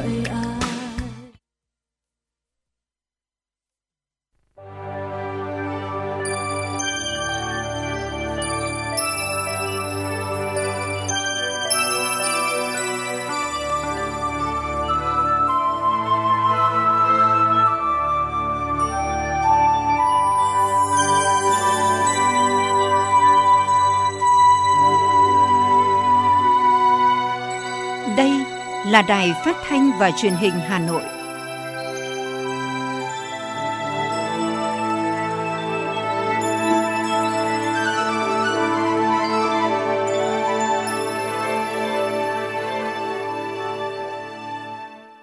Quý vị và các bạn thân mến, bây giờ là 17 giờ ngày 12 tháng 11 năm 2022. Chương trình chuyển động Hà Nội chiều của chúng tôi đang được phát trực tiếp trên tần số FM 96 MHz của Đài Phát thanh Truyền hình Hà Nội. Chương trình cũng đang được phát trực tuyến trên trang web hanoitv.vn. Tiếp theo ngay sau đây mời quý vị cùng đến với những tin tức đáng quan tâm. Thưa quý vị, lễ ký kết bản ghi nhớ về hợp tác trong lĩnh vực văn hóa, kinh tế sáng tạo, thể thao và du lịch giữa Bộ Văn hóa, Thể thao và Du lịch Việt Nam với Phòng Thương mại Mỹ tại Việt Nam vừa diễn ra trang trọng tại Hà Nội. Phát biểu tại buổi ký kết, Thứ trưởng Bộ Văn hóa Thể thao và Du lịch Đoàn Văn Việt nhấn mạnh, bản ghi nhớ này thể hiện tầm nhìn và định hướng của hai bên trong bối cảnh Mỹ và Việt Nam đang tích cực đẩy mạnh các hoạt động hợp tác song phương trong mọi lĩnh vực, đặc biệt là đối với văn hóa, thể thao và du lịch. Bản ghi nhớ là tiền đề, đánh dấu mối quan hệ hợp tác và đối tác lâu dài bền vững giữa Bộ Văn hóa Thể thao và Du lịch với Phòng Thương mại Mỹ tại Việt Nam. Thứ trưởng cũng chỉ đạo đề nghị các cơ quan liên quan phối hợp chặt chẽ cụ thể hóa, sớm thực hiện triển khai thành công hiệu quả các hoạt động trong khuôn khổ bản ghi nhớ. Thông qua bản ghi nhớ, hai bên mong muốn sẽ tạo thêm nhiều cơ hội hợp tác thương mại cũng như mở thêm các kênh kết nối đầu tư trên cơ sở hai bên cùng có lợi giữa cộng đồng doanh nghiệp hai nước trong lĩnh vực công nghiệp văn hóa sáng tạo, thể thao và du lịch trong thời gian tới. Hưởng ứng lễ hội thiết kế sáng tạo Hà Nội 2022 từ ngày 11 đến ngày 13 tháng 11, Hiệp hội xuất khẩu hàng thủ công mỹ nghệ Việt Nam phối hợp với Trung tâm xúc tiến đầu tư thương mại du lịch Hà Nội tổ chức chuỗi triển lãm sản phẩm thiết kế sáng tạo tại không gian đi bộ khu vực Hồ Hoàn Kiếm và phụ cận. Cụ thể, chuỗi triển lãm sản phẩm thiết kế sáng tạo trong lễ hội thiết kế sáng tạo Hà Nội 2022 được tổ chức thành 5 không gian thiết kế sáng tạo tại các tuyến phố Lê Lai, Lê Thạch và Đinh Tiên Hoàng, lấy cảm hứng từ hình tượng thiên nhiên và di sản văn hóa Hà Nội như bông hoa tre, lá chuối, chiếc lá vàng, nghề mây che đan. Đặc biệt, chất liệu tạo ra các không gian trên cũng đều được khai thác từ chất liệu truyền thống quen thuộc với người dân Việt Nam từ xa xưa – Tại các không gian này, ban tổ chức sẽ trưng bày giới thiệu hàng trăm sản phẩm thiết kế sáng tạo dựa trên tri thức dân gian của 30 làng nghề truyền thống tiêu biểu trên mảnh đất Thăng Long, Hà Nội như mây che đan Phú Vinh, lụa Vạn Phúc, gốm sứ Bát Tràng, qua đó góp phần tạo điểm nhấn ấn tượng cho lễ hội thiết kế sáng tạo Hà Nội 2022 tôn vinh, quảng bá di sản nghề truyền thống, khẳng định nguồn lực sáng tạo bất tận trên mảnh đất ngàn năm văn hiến. Thưa quý vị, mới đây Sở Văn hóa và Thể thao Hà Nội đã khai mạc hội nghị tập huấn nghiệp vụ phong trào toàn dân đoàn kết xây dựng đời sống văn hóa và công tác quản lý nhà nước về gia đình năm 2022. Hội nghị diễn ra trong 2 ngày mùng 10 và 11 tháng 11 với nhiều hoạt động gồm triển khai công tác quản lý nhà nước về gia đình và bộ tiêu chí ứng xử trong gia đình, tọa đàm về công tác xây dựng đời sống văn hóa cơ sở, nhiệm vụ và giải pháp, tập huấn chuyên đề về công tác tổ chức, quản lý và thực hiện nếp sống văn minh trong lễ hội, triển khai quyết định số 04 của Thủ tướng Chính phủ về quy định tiêu chí, trình tự, thủ tục xét công nhận đạt chuẩn đô thị văn minh. Hội nghị được tổ chức với mục đích kịp thời cập nhật những văn bản chỉ đạo của Trung ương, thành phố, bồi dưỡng kỹ năng trong tổ chức triển khai thực hiện ở địa phương. Chiếu phim ngoài trời là một trong những hoạt động khá quen thuộc của các liên hoan phim lớn. Năm nay, trong khuôn khổ Liên hoan phim quốc tế Hà Nội, Hanif lần thứ 6, sau 2 năm đại dịch COVID-19, hoạt động này cũng được tổ chức nhằm giới thiệu các tác phẩm điện ảnh tới gần hơn với công chúng. Tại Liên hoan phim quốc tế Hà Nội lần thứ 6 này, các bộ phim chiếu ngoài trời được lựa chọn phù hợp với mọi độ tuổi. Đặc biệt vào ngày cuối cùng, thứ 6 ngày 11 tháng 11, Maika, cô bé đến từ hành tinh khác là phim điện ảnh duy nhất chiếu ngoài trời, phục vụ du khách tham gia không gian đi bộ khu vực Hồ Hoàn Kiếm xem phim ngoài trời từng là món ăn tinh thần của nhiều thế hệ trước, thời đại chưa có internet hay không phải gia đình nào cũng có tivi. Còn đối với các bạn trẻ hay bạn bè quốc tế lần đầu tới Việt Nam, đây cũng là một hoạt động mới lạ tại thủ đô nói riêng và Việt Nam nói chung. Thưa quý vị, Bộ Giáo dục và Đào tạo vừa cập nhật thông tin về tình hình triển khai liên kết tổ chức thi cấp chứng chỉ năng lực ngoại ngữ của nước ngoài tại Việt Nam, cụ thể là các chứng chỉ ngoại ngữ do Hội đồng Anh tổ chức. Cụ thể, Thứ trưởng Bộ Giáo dục và Đào tạo Nguyễn Hữu Độ đã ký ban hành quyết định phê duyệt liên kết tổ chức thi cấp chứng chỉ tiếng Anh APTIS giữa công ty trách nhiệm hữu hạn British Council Việt Nam, công ty thương mại và Phát triển Giáo dục Việt Nam, Công ty Cổ phần Truyền thông Giáo dục và Thời đại, Công ty trách nhiệm hữu hạn ETE Việt Nam, Công ty trách nhiệm hữu hạn Công nghệ và Phát triển Giáo dục Thời đại và Hội đồng Anh, Vương quốc Anh. Như vậy, Aptis, chứng chỉ đầu tiên của Hội đồng Anh đã được cấp phép liên kết tổ chức thi sau khi thực hiện thông tư số 11 quy định về liên kết tổ chức thi cấp chứng chỉ năng lực ngoại ngữ của nước ngoài. Hiện nay, Bộ Giáo dục và Đào tạo đang đốc thúc phía Hội đồng Anh hoàn thiện nốt các thủ tục để cấp phép chương trình IELTS. Đồng thời, việc cấp phép cho các chứng chỉ khác đang được khẩn trương thực hiện. Tháng khuyến mại tập trung quốc gia 2022 Việt Nam Grand Sale 2022 sẽ được tổ chức trên quy mô toàn quốc từ ngày 15 tháng 11 đến ngày 22 tháng 12, kết hợp các hoạt động thương mại truyền thống và thương mại điện tử để tạo sức lan tỏa, thu hút sự tham gia của các doanh nghiệp sản xuất, kinh doanh trong mọi lĩnh vực. Đây là thông tin được ông Lê Hoàng Tài, Phó Cục trưởng Cục Xúc tiến Thương mại, Bộ Công Thương đưa ra tại họp báo giới thiệu chương trình Tháng khuyến mại tập trung quốc gia 2022 vừa được tổ chức tại Hà Nội. Chương trình nhằm mục tiêu kích cầu thị trường tiêu dùng trong nước, đẩy mạnh hoạt động sản xuất, kinh doanh, góp phần phục hồi và phát triển kinh tế của đất nước. Chương trình đồng thời nhằm nâng cao nhận thức của người tiêu dùng trong nước về hàng hóa và dịch vụ của Việt Nam, quảng bá sản phẩm, văn hóa vùng miền và thu hút du lịch. Chương trình sẽ tiếp tục mở ra một mùa đặc biệt trong năm 2022 để tất cả các thương nhân thuộc mọi lĩnh vực, ngành nghề kinh tế của Việt Nam có cơ hội thực hiện các chương trình, hoạt động khuyến mại đa dạng, hấp dẫn với hạn mức tối đa giá trị hàng hóa, dịch vụ được khuyến mại lên đến 100%. Cũng theo ban tổ chức, trong điều kiện dịch COVID-19 được kiểm soát tốt, tháng khuyến mại năm nay được kỳ vọng đạt tổng mức bán lẻ và doanh thu dịch vụ tiêu dùng tăng gấp đôi so với cùng kỳ năm 2021. Thưa quý vị và các bạn, trước những vụ cháy nổ nghiêm trọng xảy ra trong thời gian gần đây, nhất là đối với loại hình kho xưởng. Thực hiện chỉ đạo của Bộ Công an, Công an thành phố Hà Nội cũng đã yêu cầu lực lượng công an các quận, huyện tiến hành tổng kiểm tra giả soát các cơ sở sản xuất kinh doanh tiềm ẩn nguy cơ cháy nổ cao. Trong đợt tổng kiểm tra này, lực lượng công an sẽ tập trung vào đối tượng là các nhà xưởng sản xuất kinh doanh. Đối với các loại hình này, yêu cầu tiên quyết là phải đáp ứng các quy định phòng cháy chữa cháy mới cho hoạt động nhằm đảm bảo an toàn tính mạng và tài sản cho người lao động. Trong đợt tổng kiểm tra này, công an sẽ tiến hành xử phạt, yêu cầu khắc phục và lập biên bản đình chỉ các cơ sở không đáp ứng quy định phòng cháy chữa cháy theo đúng quy định. Xin mời quý vị thính giả cùng đến với phóng sự của chúng tôi. Hà Nội tổng kiểm tra các cơ sở sản xuất kinh doanh đảm bảo an toàn phòng cháy chữa cháy. Với 17 ha trong khi chờ cấp phép chuyển đổi mục đích sử dụng, khu trại lợn giống thôn Gia Cốc, xã Kiều Kỵ, huyện Gia Lâm thuộc quản lý của công ty giống gia súc Hà Nội đã làm hợp đồng cho 30 đơn vị doanh nghiệp thuê lại mặt bằng làm kho xưởng, sản xuất cơ khí và thức ăn chăn nuôi. Qua kiểm tra, các cơ sở này đều không đáp ứng được các quy định an toàn phòng cháy chữa cháy và công an huyện Gia Lâm đã có quyết định xử phạt tạm đình chỉ hoạt động đối với các cơ sở này. Sau khi có quyết định đình chỉ của cơ quan chức năng, công ty giống gia súc Hà Nội cũng đã chấm dứt hợp đồng cho thuê và yêu cầu các đơn vị dừng sản xuất và chuyển sang địa điểm khác để sản xuất. Ông Trịnh Danh Nhường, Phó Tổng Giám đốc Công ty giống gia súc Hà Nội nói. Thì theo cái quy hoạch phát triển à, đô thị của thành phố thì huyện Gia Lâm sẽ lên cấp quận. Do đến chúng tôi đã phải di rời toàn bộ cái trại chăn nuôi ra khu vực khác phù hợp hơn với cái việc phát triển à, chăn nuôi. Thì thực hiện cái việc tổ chức sản xuất kinh doanh ở đây thì chúng tôi cũng được nâng cao cái ý thức về công tác phòng chống cháy nổ.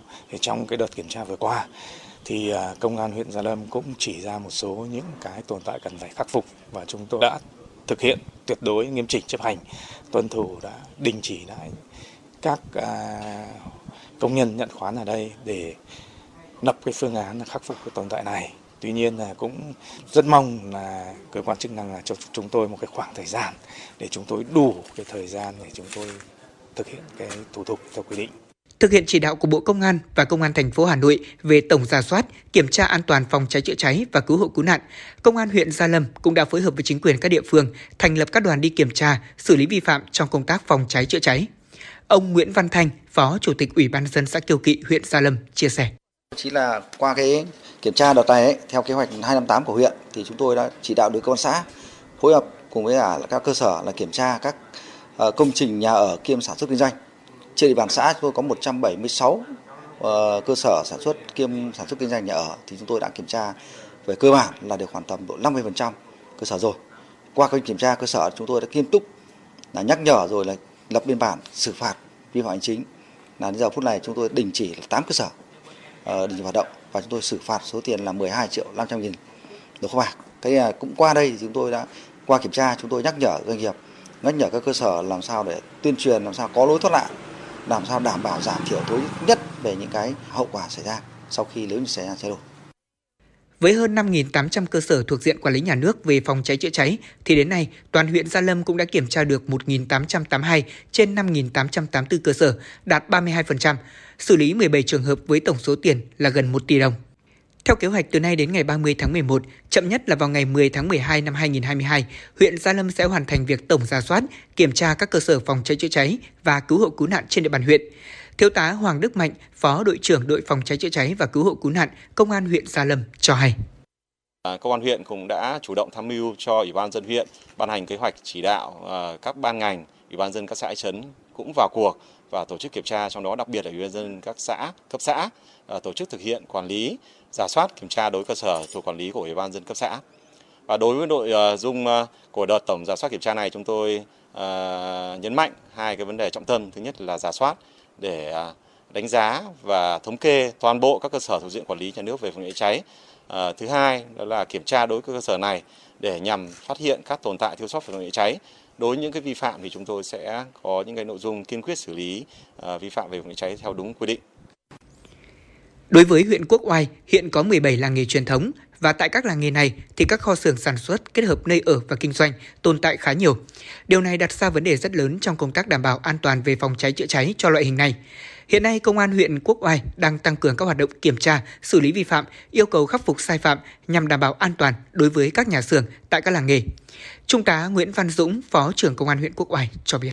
Chúng tôi giả soát trên địa bàn hiện tại thì cái số lượng mà cái công trình vi phạm để phòng cháy cháy thì cũng tương đối, tồn tại tương đối lớn. Riêng đối với cái công trình thuộc diện thẩm duyệt nghiệm thu thì trên địa bàn huyện Quốc Oai hiện tại có 210 cơ sở. Trong đó thì có nhiều loại hình cơ sở là kho xưởng. Thì à, trước cái thực trạng trên thì cũng quán triệt cái tinh thần chỉ đạo của Bộ Công an, của Ủy ban thành phố cũng như Công an thành phố thì chúng tôi cũng đã tăng cường công tác kiểm tra. Thì đối với những cái cơ sở mà không đảm bảo cái điều kiện về an toàn phòng cháy cháy, ví dụ như thuộc diện thẩm duyệt nghiệm thu mà không thẩm duyệt nghiệm thu hoặc là không đảm bảo những cái lối thoát nạn cần thiết, vi phạm các quy định ờ, an toàn về phòng cháy cháy mà theo quy định phải tạm đình chỉ đình chỉ thì chúng tôi cũng đã kiên quyết ờ, đề xuất cấp có thẩm quyền tạm chỉ đình chỉ theo đúng cái quy định của pháp luật. không chủ quan trong công tác phòng cháy chữa cháy. Hiện tại, với sự quyết liệt xử lý vi phạm của lực lượng công an các quận huyện cũng đã góp phần nâng cao ý thức phòng cháy chữa cháy của người dân và chủ các cơ sở sản xuất kinh doanh. Ngoài ra, công an các quận huyện cũng đã phối hợp với chính quyền địa phương kiện toàn lực lượng phòng cháy chữa cháy cơ sở tại các thôn, xóm để hỗ trợ công tác phòng cháy chữa cháy tại chỗ. Với việc chủ động các biện pháp phòng ngừa, tăng cường công tác kiểm tra xử lý vi phạm, khắc phục các vi phạm an toàn phòng cháy chữa cháy tại các kho xưởng, cơ sở sản xuất kinh doanh làng nghề sẽ góp phần giảm thiểu nguy cơ cháy nổ xảy ra tại các làng nghề, các cơ sở sản xuất kinh doanh trong mùa hanh khô này. Thưa quý vị, tiếp tục với chuyển động Hà Nội cùng với chúng tôi. Xin mời quý vị thính giả cùng đến với một số thông tin mà phóng viên Mai Liên đã cập nhật và gửi về cho chương trình. Thưa quý vị, đầu mối đơn vị sự nghiệp công lập giảm 13,2%. Thông tin trên được đại diện Bộ Tài chính cho biết tại hội nghị tập huấn về cơ chế tự chủ tài chính của đơn vị sự nghiệp công lập diễn ra vừa qua, ông Nguyễn Trường Giang, vụ trưởng vụ Tài chính Hành chính sự nghiệp thuộc Bộ Tài chính cho biết, điểm mới đáng chú ý nhất là cơ chế tiền lương đối với đơn vị sự nghiệp công được khuyến khích theo hướng tiếp cận với doanh nghiệp nhà nước. Nếu các đơn vị tự chủ càng cao, tự chủ chi đầu tư thường xuyên sẽ được hưởng tương đương như với doanh nghiệp. Thứ hai, quy định tách bạch rõ giữa nhiệm vụ đơn vị sự nghiệp công trong việc cung cấp dịch vụ công và phục vụ nhà nước với việc cung cấp dịch vụ theo yêu cầu xã hội. Thứ ba, quy định rõ cơ sở pháp lý sử dụng tài sản công trong liên doanh liên kết. Thứ tư, tạo điều kiện hướng dẫn các đơn vị sự nghiệp công giao quyền tự chủ gắn khả năng tự chủ của đơn vị. Thứ năm, nghị định quy định rõ về cơ chế giá cung cấp dịch vụ. Theo ông Nguyễn Trường Giang, đây là đổi mới rất cơ bản. Nếu thực hiện lộ trình này, tất cả đơn vị sự nghiệp công lập, trong đó có cả giáo dục, y tế đều có nguồn thu bù đắp được chi phí cần thiết. Tuy vậy, lộ trình này hiện đang bị chậm do ảnh hưởng của dịch COVID-19. Thưa quý vị, nghiên cứu chỉ ra rằng nhu cầu về việc chăm sóc sức khỏe về thể chất và sức khỏe tinh thần cho nhân viên y tế sau đại dịch COVID-19 là rất cần thiết, trong đó tập trung nhóm nguy cơ cao. Thông tin này được đưa ra tại kỷ niệm 45 năm thành lập và hội nghị khoa học do Bệnh viện Phục hồi chức năng và điều trị bệnh nghề nghiệp thành phố Hồ Chí Minh tổ chức ngày hôm qua. Theo bác sĩ chuyên khoa 2 Phan Nhật Khánh, Phó Giám đốc Bệnh viện Phục hồi chức năng và điều trị bệnh nghề nghiệp, đại dịch COVID-19 đã gây ra áp lực rất lớn đến hệ thống y tế, trong đó đội ngũ nhân viên y tế bị ảnh hưởng rất lớn.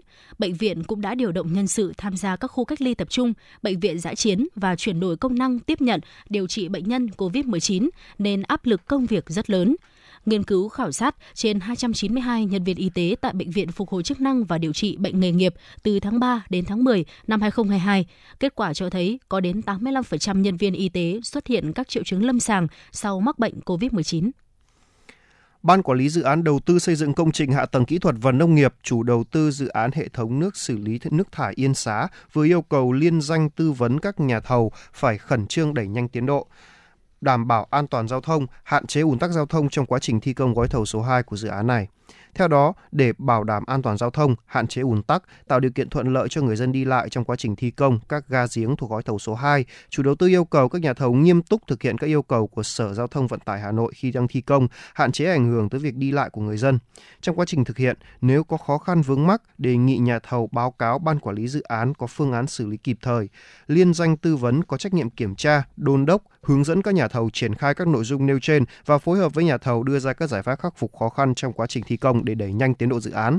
Ủy ban nhân dân các quận Thanh Xuân, Hoàng Mai chỉ đạo các lực lượng chức năng trực thuộc quận tăng cường công tác xử lý tình trạng người dân bán hoa, cây cảnh lấn chiếm vỉa hè, bán hàng. Vi phạm trật tự đô thị trên đường, Nguyễn Xiển, đặc biệt là các khu vực rào chắn thi công đảm bảo an toàn cho người đi bộ lưu thông trên hè, không để xảy ra tình trạng các phương tiện dừng, đỗ xe dưới lòng đường để mua hàng, gây mất trật tự an toàn giao thông và xảy ra ùn tắc. Ủy ban nhân dân thành phố Hồ Chí Minh vừa có văn bản đề nghị Bộ Y tế chấp thuận cho thành phố thí điểm mở rộng danh mục thuốc bảo hiểm y tế cho trạm y tế đối với 40 loại thuốc thuộc danh mục thuốc của bệnh viện hạng 3, hạng 4. Trong số này có nhiều loại thuốc điều trị các bệnh mãn tính không lây nhiễm như tăng huyết áp, đái tháo đường, hèn phế quản. Đề xuất này xuất phát từ thực tế trong danh mục thuốc được Quỹ Bảo hiểm Y tế chi trả tại tuyến trạm y tế hiện có 324 loại, bao gồm 50 loại thuốc điều trị bệnh mãn tính không lây, chưa đáp ứng đầy đủ nhu cầu điều trị của người bệnh. Trong khi đó, có 80% người tham gia cuộc khảo sát do Sở Y tế thành phố Hồ Chí Minh tổ chức cho biết sẽ khám và điều trị các bệnh trên ngay tại trạm y tế nếu được thanh toán thuốc bằng bảo hiểm y tế. Hội đồng chuyên môn ngành y tế thành phố Hồ Chí Minh đã đề xuất cần có thêm 40 loại thuốc đưa vào danh mục thuốc bảo hiểm y tế cho trạm y tế. Đề xuất trên cũng nhằm củng cố, nâng cao năng lực trạm y tế phường, xã, thị trấn, đầu tư trang thiết bị, nâng cấp cơ sở hạ tầng cho các trạm y tế để chuyển đổi mô hình hoạt động theo nguyên lý y học gia đình, triển khai thí điểm chương trình đào tạo thực hành tại bệnh viện gắn với trạm y tế để cấp chứng chỉ hành nghề cho các bác sĩ mới tốt nghiệp. Thưa quý vị, vừa qua Vũ Thắng Lợi đã chính thức cho ra mắt đĩa than Hà Nội riêng tôi, đồng thời giới thiệu live concert cùng tên diễn ra vào 20 giờ ngày 3 tháng 12 tới tại Cung văn hóa hữu nghị Việt Xô Hà Nội với khách mời là ca sĩ Tấn Minh và diva ca sĩ Mỹ Linh. Đĩa than Hà Nội riêng tôi gồm 10 ca khúc gồm Hướng về Hà Nội, Hà Nội và tôi, Quê nhà, Nỗi lòng người đi, Hoa sữa, tôi muốn mang hồ gươm đi, Hà Nội ngày ấy, em ơi Hà Nội phố, phố nghèo, Hà Nội ngày trở về. Vũ Thắng Lợi dành 2 năm ấp ủ thực hiện và trau chuốt từng khâu để có đĩa than Hà Nội riêng tôi thật chỉnh chu và ưng ý. Với đĩa than Hà Nội riêng tôi, Vũ Thắng Lợi cho biết nhạc sĩ Anh Quân cho mix vừa nhẹ nhàng vừa ấm áp, khiến người nghe có cảm giác dịu dàng, nồng ấm, dễ chịu. Anh cùng ekip hướng đến cái chất cái riêng, cái độc đáo của Hà Nội. Live Hà Nội riêng tôi hứa hẹn đem đến cho khán giả những phần trình diễn rất riêng của Vũ Thắng Lợi. Thưa quý vị, cuộc thi ý tưởng khởi nghiệp sáng tạo được Học viện Phụ nữ Việt Nam phát động từ năm 2015 đến nay. Qua 7 năm triển khai đã góp phần lan tỏa tinh thần khởi nghiệp, phát huy sức sáng tạo trong nữ sinh viên. Cùng với việc tổ chức cuộc thi ý tưởng khởi nghiệp sáng tạo, thời gian qua, Học viện Phụ nữ Việt Nam cũng thường xuyên phối hợp với các đơn vị, doanh nghiệp lớn trên địa bàn Hà Nội cho các bạn sinh viên trải nghiệm thực tế, thực hành kiến thức được học trong nhà trường, từ đó hoàn thiện bản thân và sớm định hình kỹ năng nghề nghiệp cho tương lai sau này.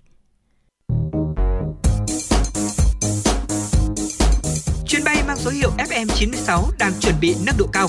Quý khách hãy thắt dây an toàn, sẵn sàng trải nghiệm những cung bậc cảm xúc cùng FN96.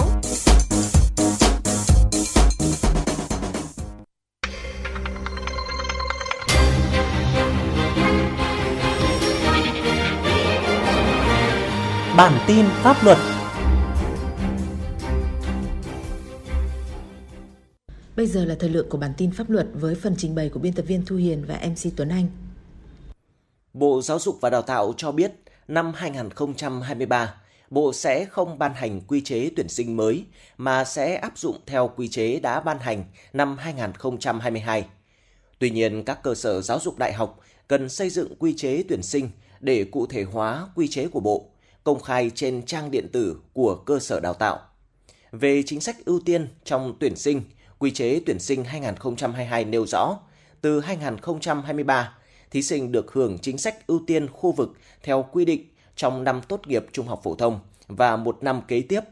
Bên cạnh đó, từ năm 2023, điểm ưu tiên đối với thí sinh đạt tổng điểm từ 22,5 trở lên được xác định theo công thức điểm ưu tiên bằng 30 trừ đi tổng điểm đạt được chia cho 7,5 nhân với mức điểm ưu tiên theo quy định. Công an quận Hà Đông vừa tiến hành xử phạt hành chính 7,5 triệu đồng đối với một thanh niên không đội mũ bảo hiểm bốc đầu xe máy. Trước đó, trang Facebook của Công an thành phố Hà Nội nhận được tin nhắn của người dân cho thấy hình ảnh một nam thanh niên điều khiển xe máy không đội mũ bảo hiểm bốc đầu xe tại khu vực quận Hà Đông gây mất trật tự an toàn giao thông. Qua đó xác định nam thanh niên sinh năm 2004 ở quận Nam Từ Liêm Hà Nội. Căn cứ hành vi vi phạm, các cơ quan chức năng đã ra quyết định xử phạt hành chính người này với mức tiền 7,5 triệu đồng, tạm giữ phương tiện, tạm giữ giấy phép lái xe, tước giấy phép lái xe 3 tháng.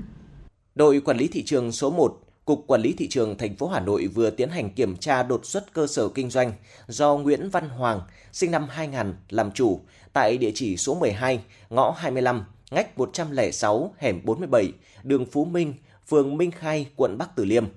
Thời điểm kiểm tra, lực lượng chức năng phát hiện 385 hộp viên sủi an thần có dấu hiệu giả mạo về tên, địa chỉ của doanh nghiệp sản xuất, doanh nghiệp phân phối sản phẩm, giả mạo mã số đăng ký lưu hành sản phẩm của công ty trách nhiệm hữu hạn thương mại KHT. Ngoài lô viên sủi an thần, đội quản lý thị trường số 1 còn phát hiện hàng loạt các sản phẩm là thực phẩm bảo vệ sức khỏe khác như canxi, PT+, Toka, V3, Extraman, viên sủi Molly và Lady, số lượng lên tới cả nghìn sản phẩm. Chủ cơ sở kinh doanh chưa xuất trình được các giấy tờ chứng minh nguồn gốc hợp pháp của sản phẩm. Ngoài ra, cơ sở cũng chưa đăng ký kinh doanh theo quy định. Đội quản lý thị trường số 1 đang tiếp tục củng cố, hoàn thiện hồ sơ để chuyển công an quận Bắc Từ Liêm xử lý.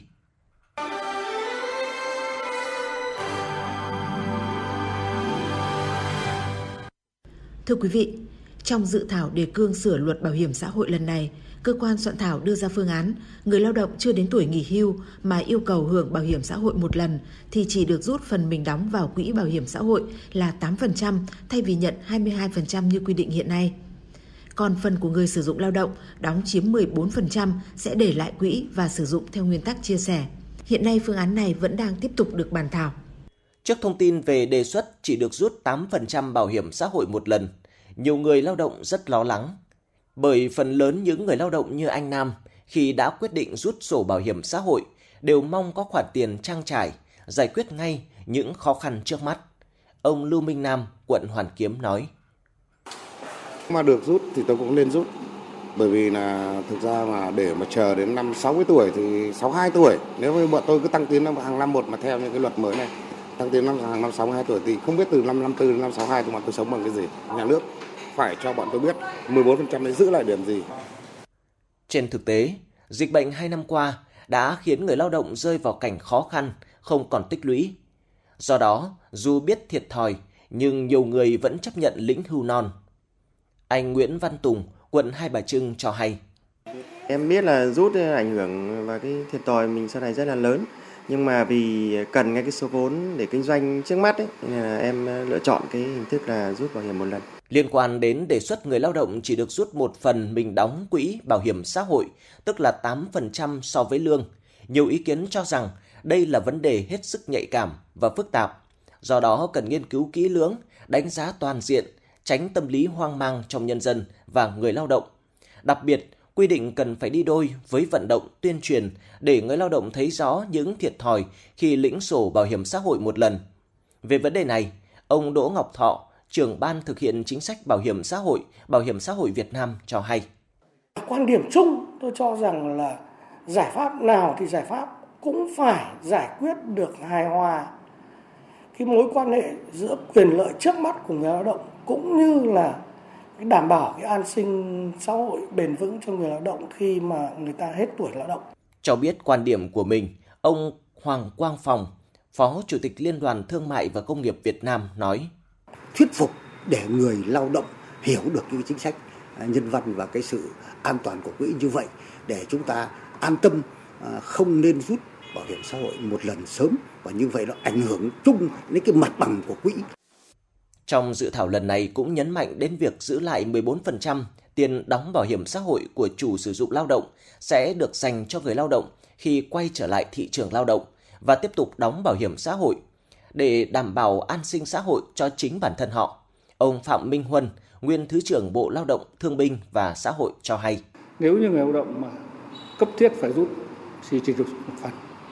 Cái phần còn lại là bảo hiểm xã hội vẫn phải ghi nhận cái việc đó để sau này tích lũy lại cho họ thành một cái quỹ để sau này nếu họ tiếp tục tham gia nữa thì đấy là cái quỹ đó cộng lại và sau này để làm cái nguồn để mà tính cái lương hưu hay là cái trợ cấp khi mà họ hết tuổi lao động.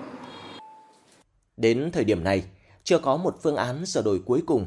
Song một chính sách xã hội là đảm bảo an sinh xã hội cho hàng triệu người lao động, nên rõ ràng mọi quyết sách phải hợp lý và tránh những thay đổi lớn gây sốc cho người lao động. Đến đây bản tin pháp luật tuần này xin được tạm dừng. Cảm ơn Hội đồng phối hợp phổ biến giáo dục pháp luật thành phố Hà Nội đã giúp đỡ chúng tôi thực hiện chương trình này. Cảm ơn quý vị đã quan tâm theo dõi. Bây giờ mời quý vị theo dõi tiếp một số chương trình trên sóng Đài Phát thanh và Truyền hình Hà Nội. Quý vị thính giả đang lắng nghe chương trình Chuyển động Hà Nội chiều được phát trực tiếp trên tần số FM 96 MHz của Đài Phát thanh và Truyền hình Hà Nội. Chỉ đạo nội dung Nguyễn Kim Khiêm, chỉ đạo sản xuất Nguyễn Tiến Dũng, tổ chức sản xuất Lê Xuân Luyến, biên tập Thế Nghiệp, MC Phương Nga, Tuấn Kỳ, thư ký Mai Liên cùng kỹ thuật viên Bích Khoa thực hiện. Còn ngay bây giờ xin mời quý vị thính giả hãy cùng lắng nghe một ca khúc có tên là Hà Nội mùa thu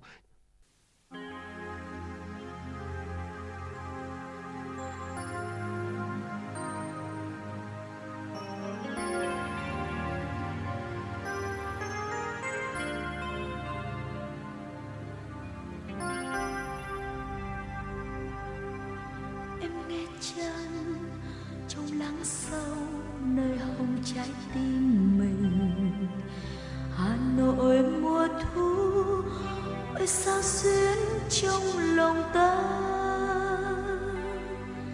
Như băng khoáng nghe gió đưa vang vọng giữa ban đình lời người thu năm ấy, màu cờ thu năm ấy, vẫn đây xanh trời mây.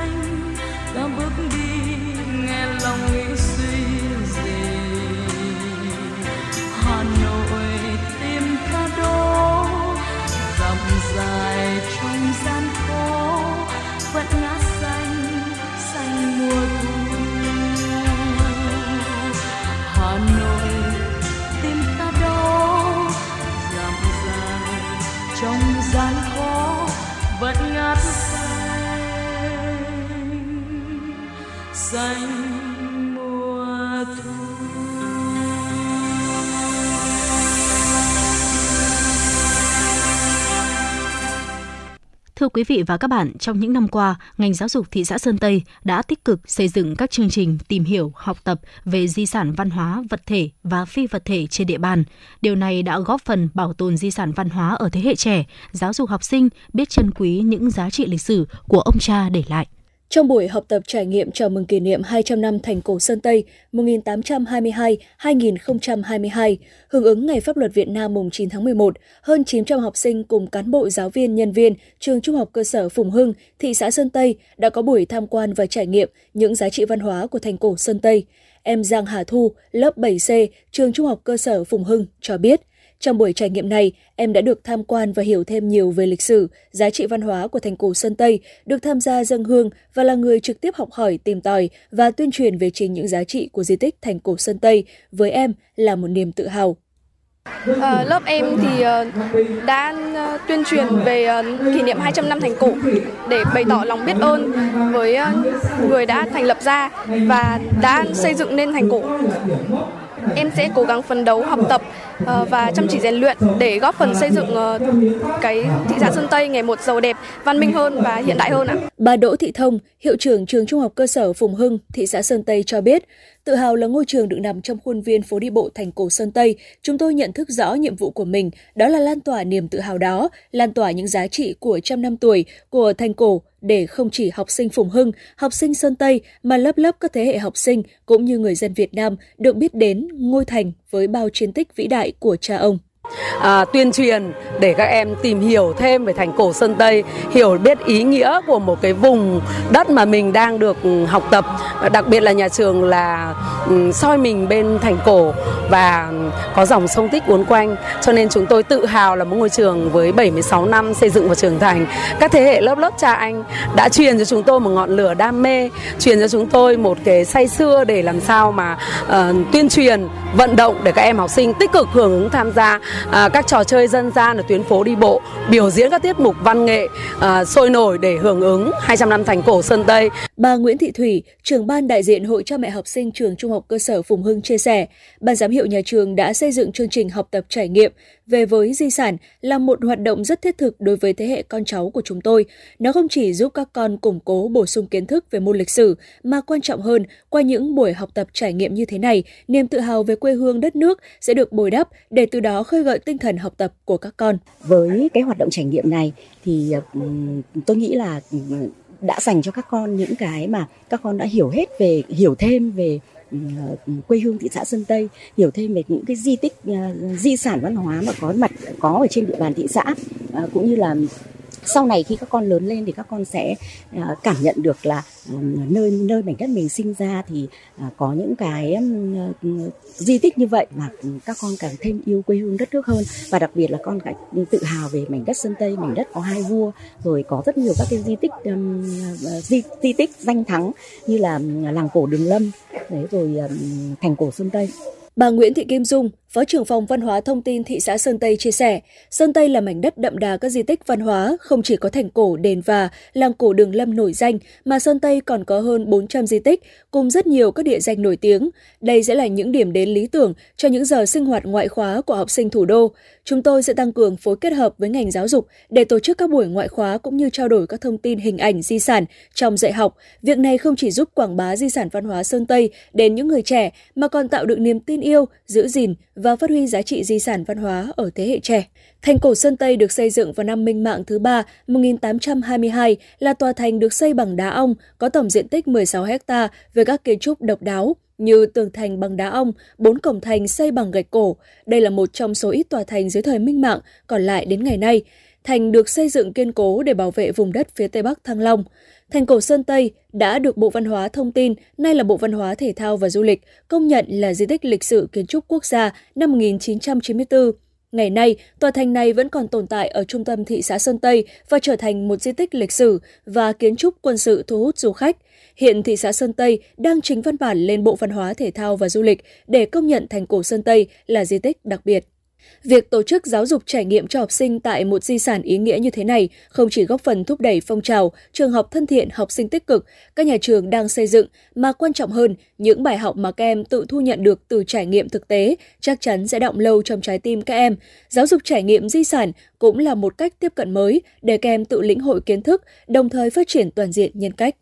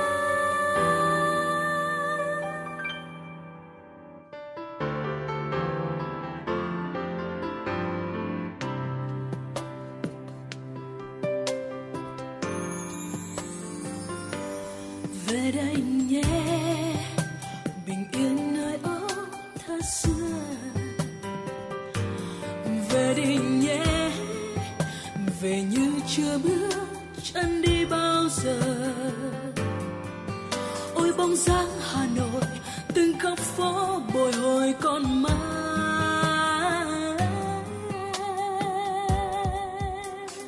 về đây ta tắm mình, nước sông hồng nuôi ta lớn lên năm xưa. Chẳng xa cách nào, dù có thế nào, thì ta vẫn sẽ về lại đây. Về phố phương thân thương vẫn đông vui. Dù mưa nắng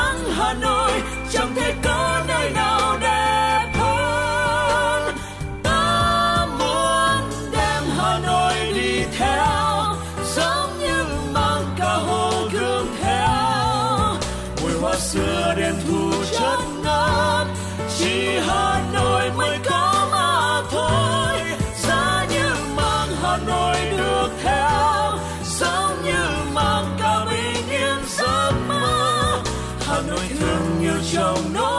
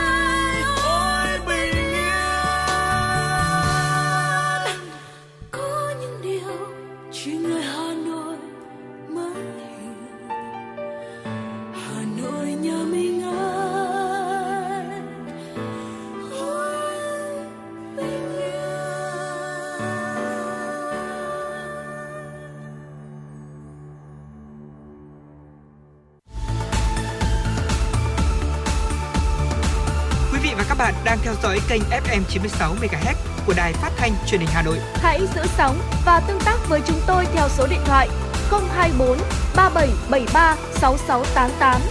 FM 96 đồng hành trên mọi nẻo đường. đường.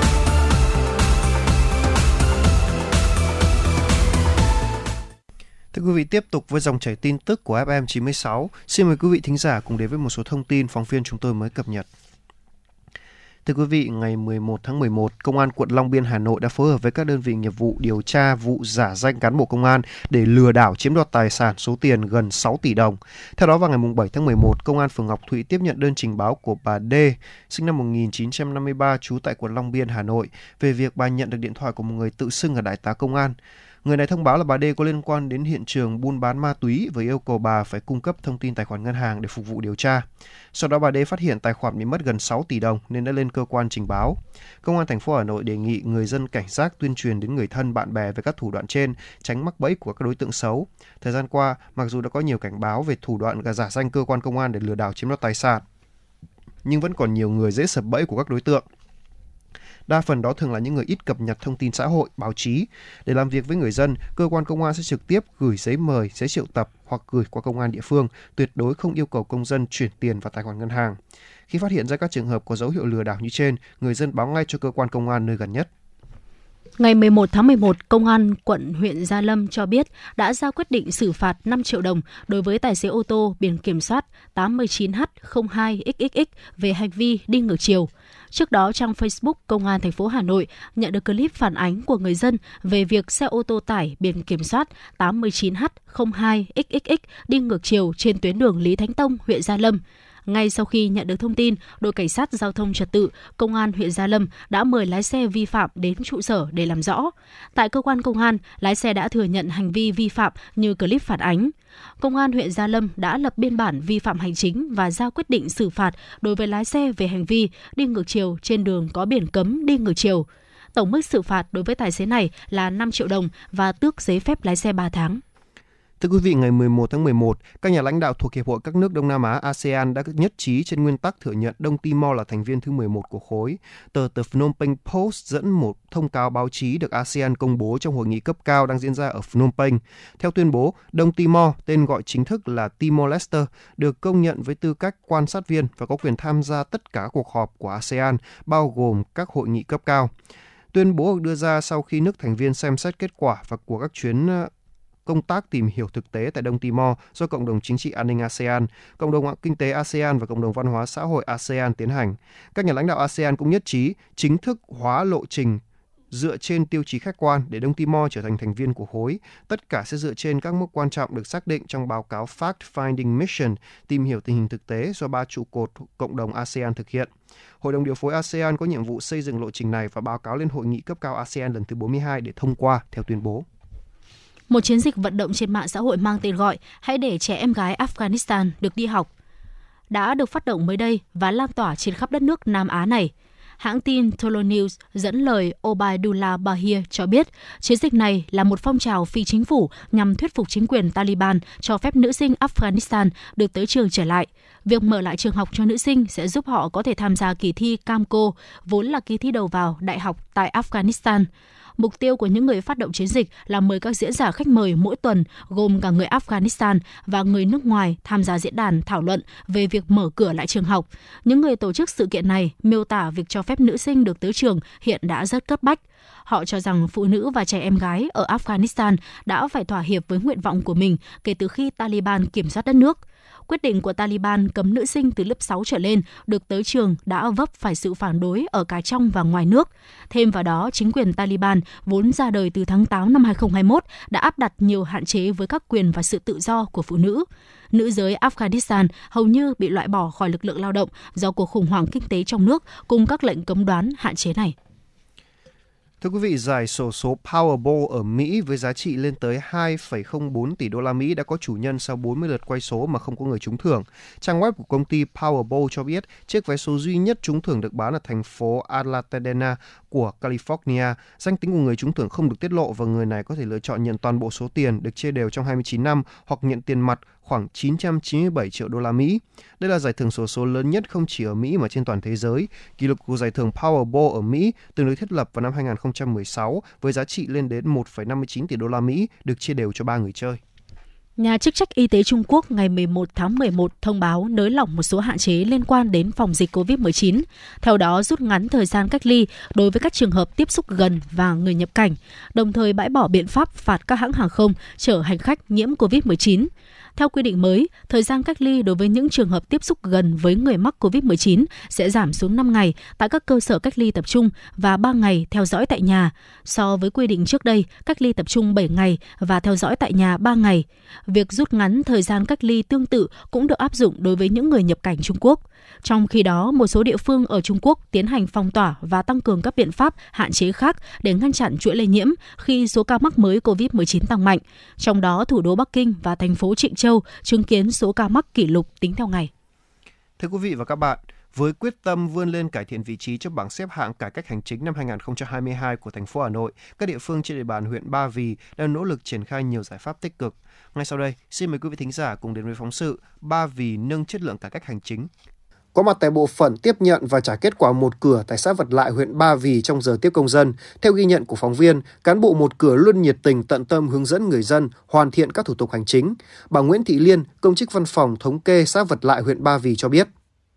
Trong năm 2022 này, đến thời điểm hiện tại là đã ban hành 40 văn bản chỉ đạo về công tác cải cách hành chính và thông qua các cái hội nghị uh, lồng ghép và để tuyên truyền những người dân là cái thực hiện mức độ 3, dịch vụ công mức độ 3 để à, tạo ra cái nâng chỉ chỉ số ờ, thực hiện dịch vụ công mức độ 3 lên của người dân và cũng ờ, ờ, tuyên truyền tại các thôn cũng yêu cầu các đồng chí bí thư tri bộ trưởng thôn là về qua các cuộc họp thôn tại thôn là cũng tuyên truyền vận động người dân là những tầng lớp trẻ đấy là chúng ta cũng áp dụng cái thực hiện bước dịch vụ công mức 3. Thời gian qua, xã Vật Lại không ngừng đẩy mạnh công tác cải cách hành chính, tăng cường tuyên truyền, niêm yết công khai thủ tục hành chính, đẩy mạnh ứng dụng công nghệ thông tin, sử dụng phần mềm quản lý văn bản và thư viện điện tử công vụ trong quản lý điều hành. Ông Chu Đức Khanh, Phó Chủ tịch Ủy ban nhân dân xã Vật Lại huyện Ba Vì cho biết, địa phương thường xuyên lắng nghe ý kiến đóng góp của người dân, dư luận xã hội từ việc làm được và chưa làm được để kịp thời khắc phục những tồn tại trong quá trình xử lý công việc. Thực hiện các cái công tác cải cách hành chính tại bộ phận cửa, đặc biệt là thực hiện các cái à, công văn chỉ đạo từ thành phố đến huyện thì ủy ban xã và đập chỗ một cửa để chỉ đạo tức là cán bộ à, văn phòng và tư pháp cán bộ à, chuyên môn Ờ, tiếp nhận hồ sơ tại bộ phận một cửa và trả đúng theo lịch. Không có hồ sơ nào quá hạn hoặc là những các cái hồ sơ mà giải quyết tồn động thường xuyên là giải quyết trong ngày. Không chỉ xã Vật Lại, nhiều địa phương trong huyện Ba Vì đã nỗ lực quyết tâm cải cách hành chính, tạo thuận lợi cho người dân tổ chức đến giải quyết công việc. Ông Nguyễn Đại Hải, Chủ tịch Ủy ban nhân dân thị trấn Tây Đằng, huyện Ba Vì cho biết, từ đầu năm đến nay, bộ phận một cửa Ủy ban nhân dân thị trấn đã tiếp nhận trên 1.700 hồ sơ, trong đó hồ sơ giải quyết đúng hạn và trước hạn đạt tỷ lệ 100%. Số hồ sơ sử dụng dịch vụ công trực tuyến mức độ 3 đạt 55,39%. Hiện Ủy ban nhân dân thị trấn Tây Đằng đang triển khai 7 phần mềm dùng chung cho bộ phận một cửa, phần mềm giao dịch điện tử. Qua đó, cán bộ công chức thực hiện nhiệm vụ theo sự chỉ đạo hệ thống nhanh chóng, kịp thời. Ủy ban dân thị trấn cũng đã xây dựng các cái kế hoạch phân công nhiệm vụ từng đồng chí cán bộ công chức viên chức thực hiện cái công tác cải cách hành chính. Đây là cũng là cái nhiệm vụ mà xác định là là để mà phục vụ cho người dân và doanh nghiệp. Những để tốt nhất trong cái, các cái hoạt động À, trên địa bàn nhằm mục đích để phát triển kinh tế xã hội cũng như đảm bảo an ninh trật, trật tự. Cái, cái đối với địa phương cũng tránh cái việc mà cũng gây phiền hà sách nhiễu cho người dân. Thì cái việc đó thì chúng tôi thường xuyên là cũng quán triệt đến cán bộ công chức trực tại cái bộ phận một cửa. Xác định cải cách hành chính là một trong những nhiệm vụ quan trọng để nâng cao hiệu quả công việc, tạo bước đột phá trong việc thực hiện các nhiệm vụ phát triển kinh tế xã hội của địa phương. Năm 2022, huyện Ba Vì đã ban hành nhiều văn bản yêu cầu các cơ quan đơn vị địa phương lồng ghép công tác cải cách hành chính trong thực hiện nhiệm vụ chính trị. Cùng với đó, thành lập các đoàn kiểm tra công tác cải cách hành chính tại 17 phòng chuyên môn, đơn vị sự nghiệp trực thuộc và 31 xã, thị trấn.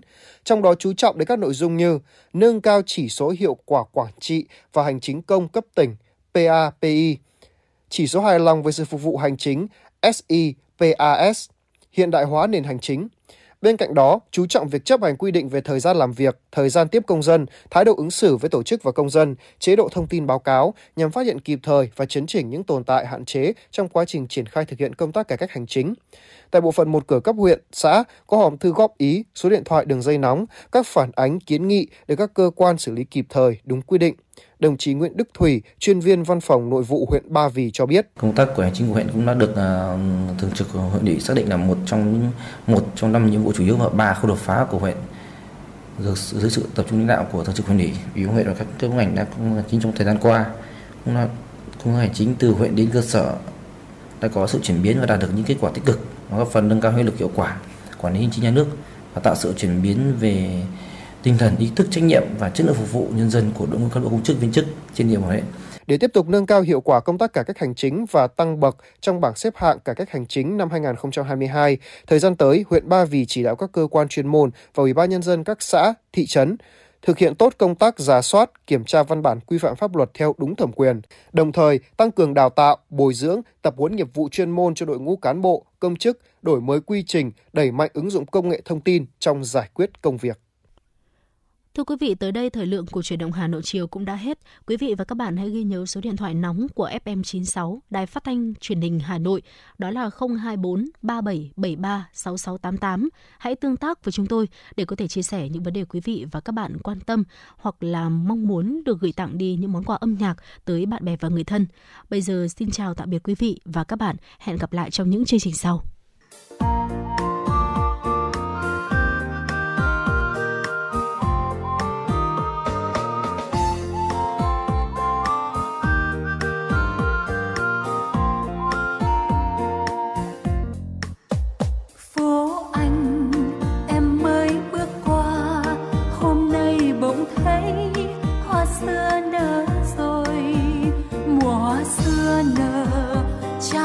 Mưa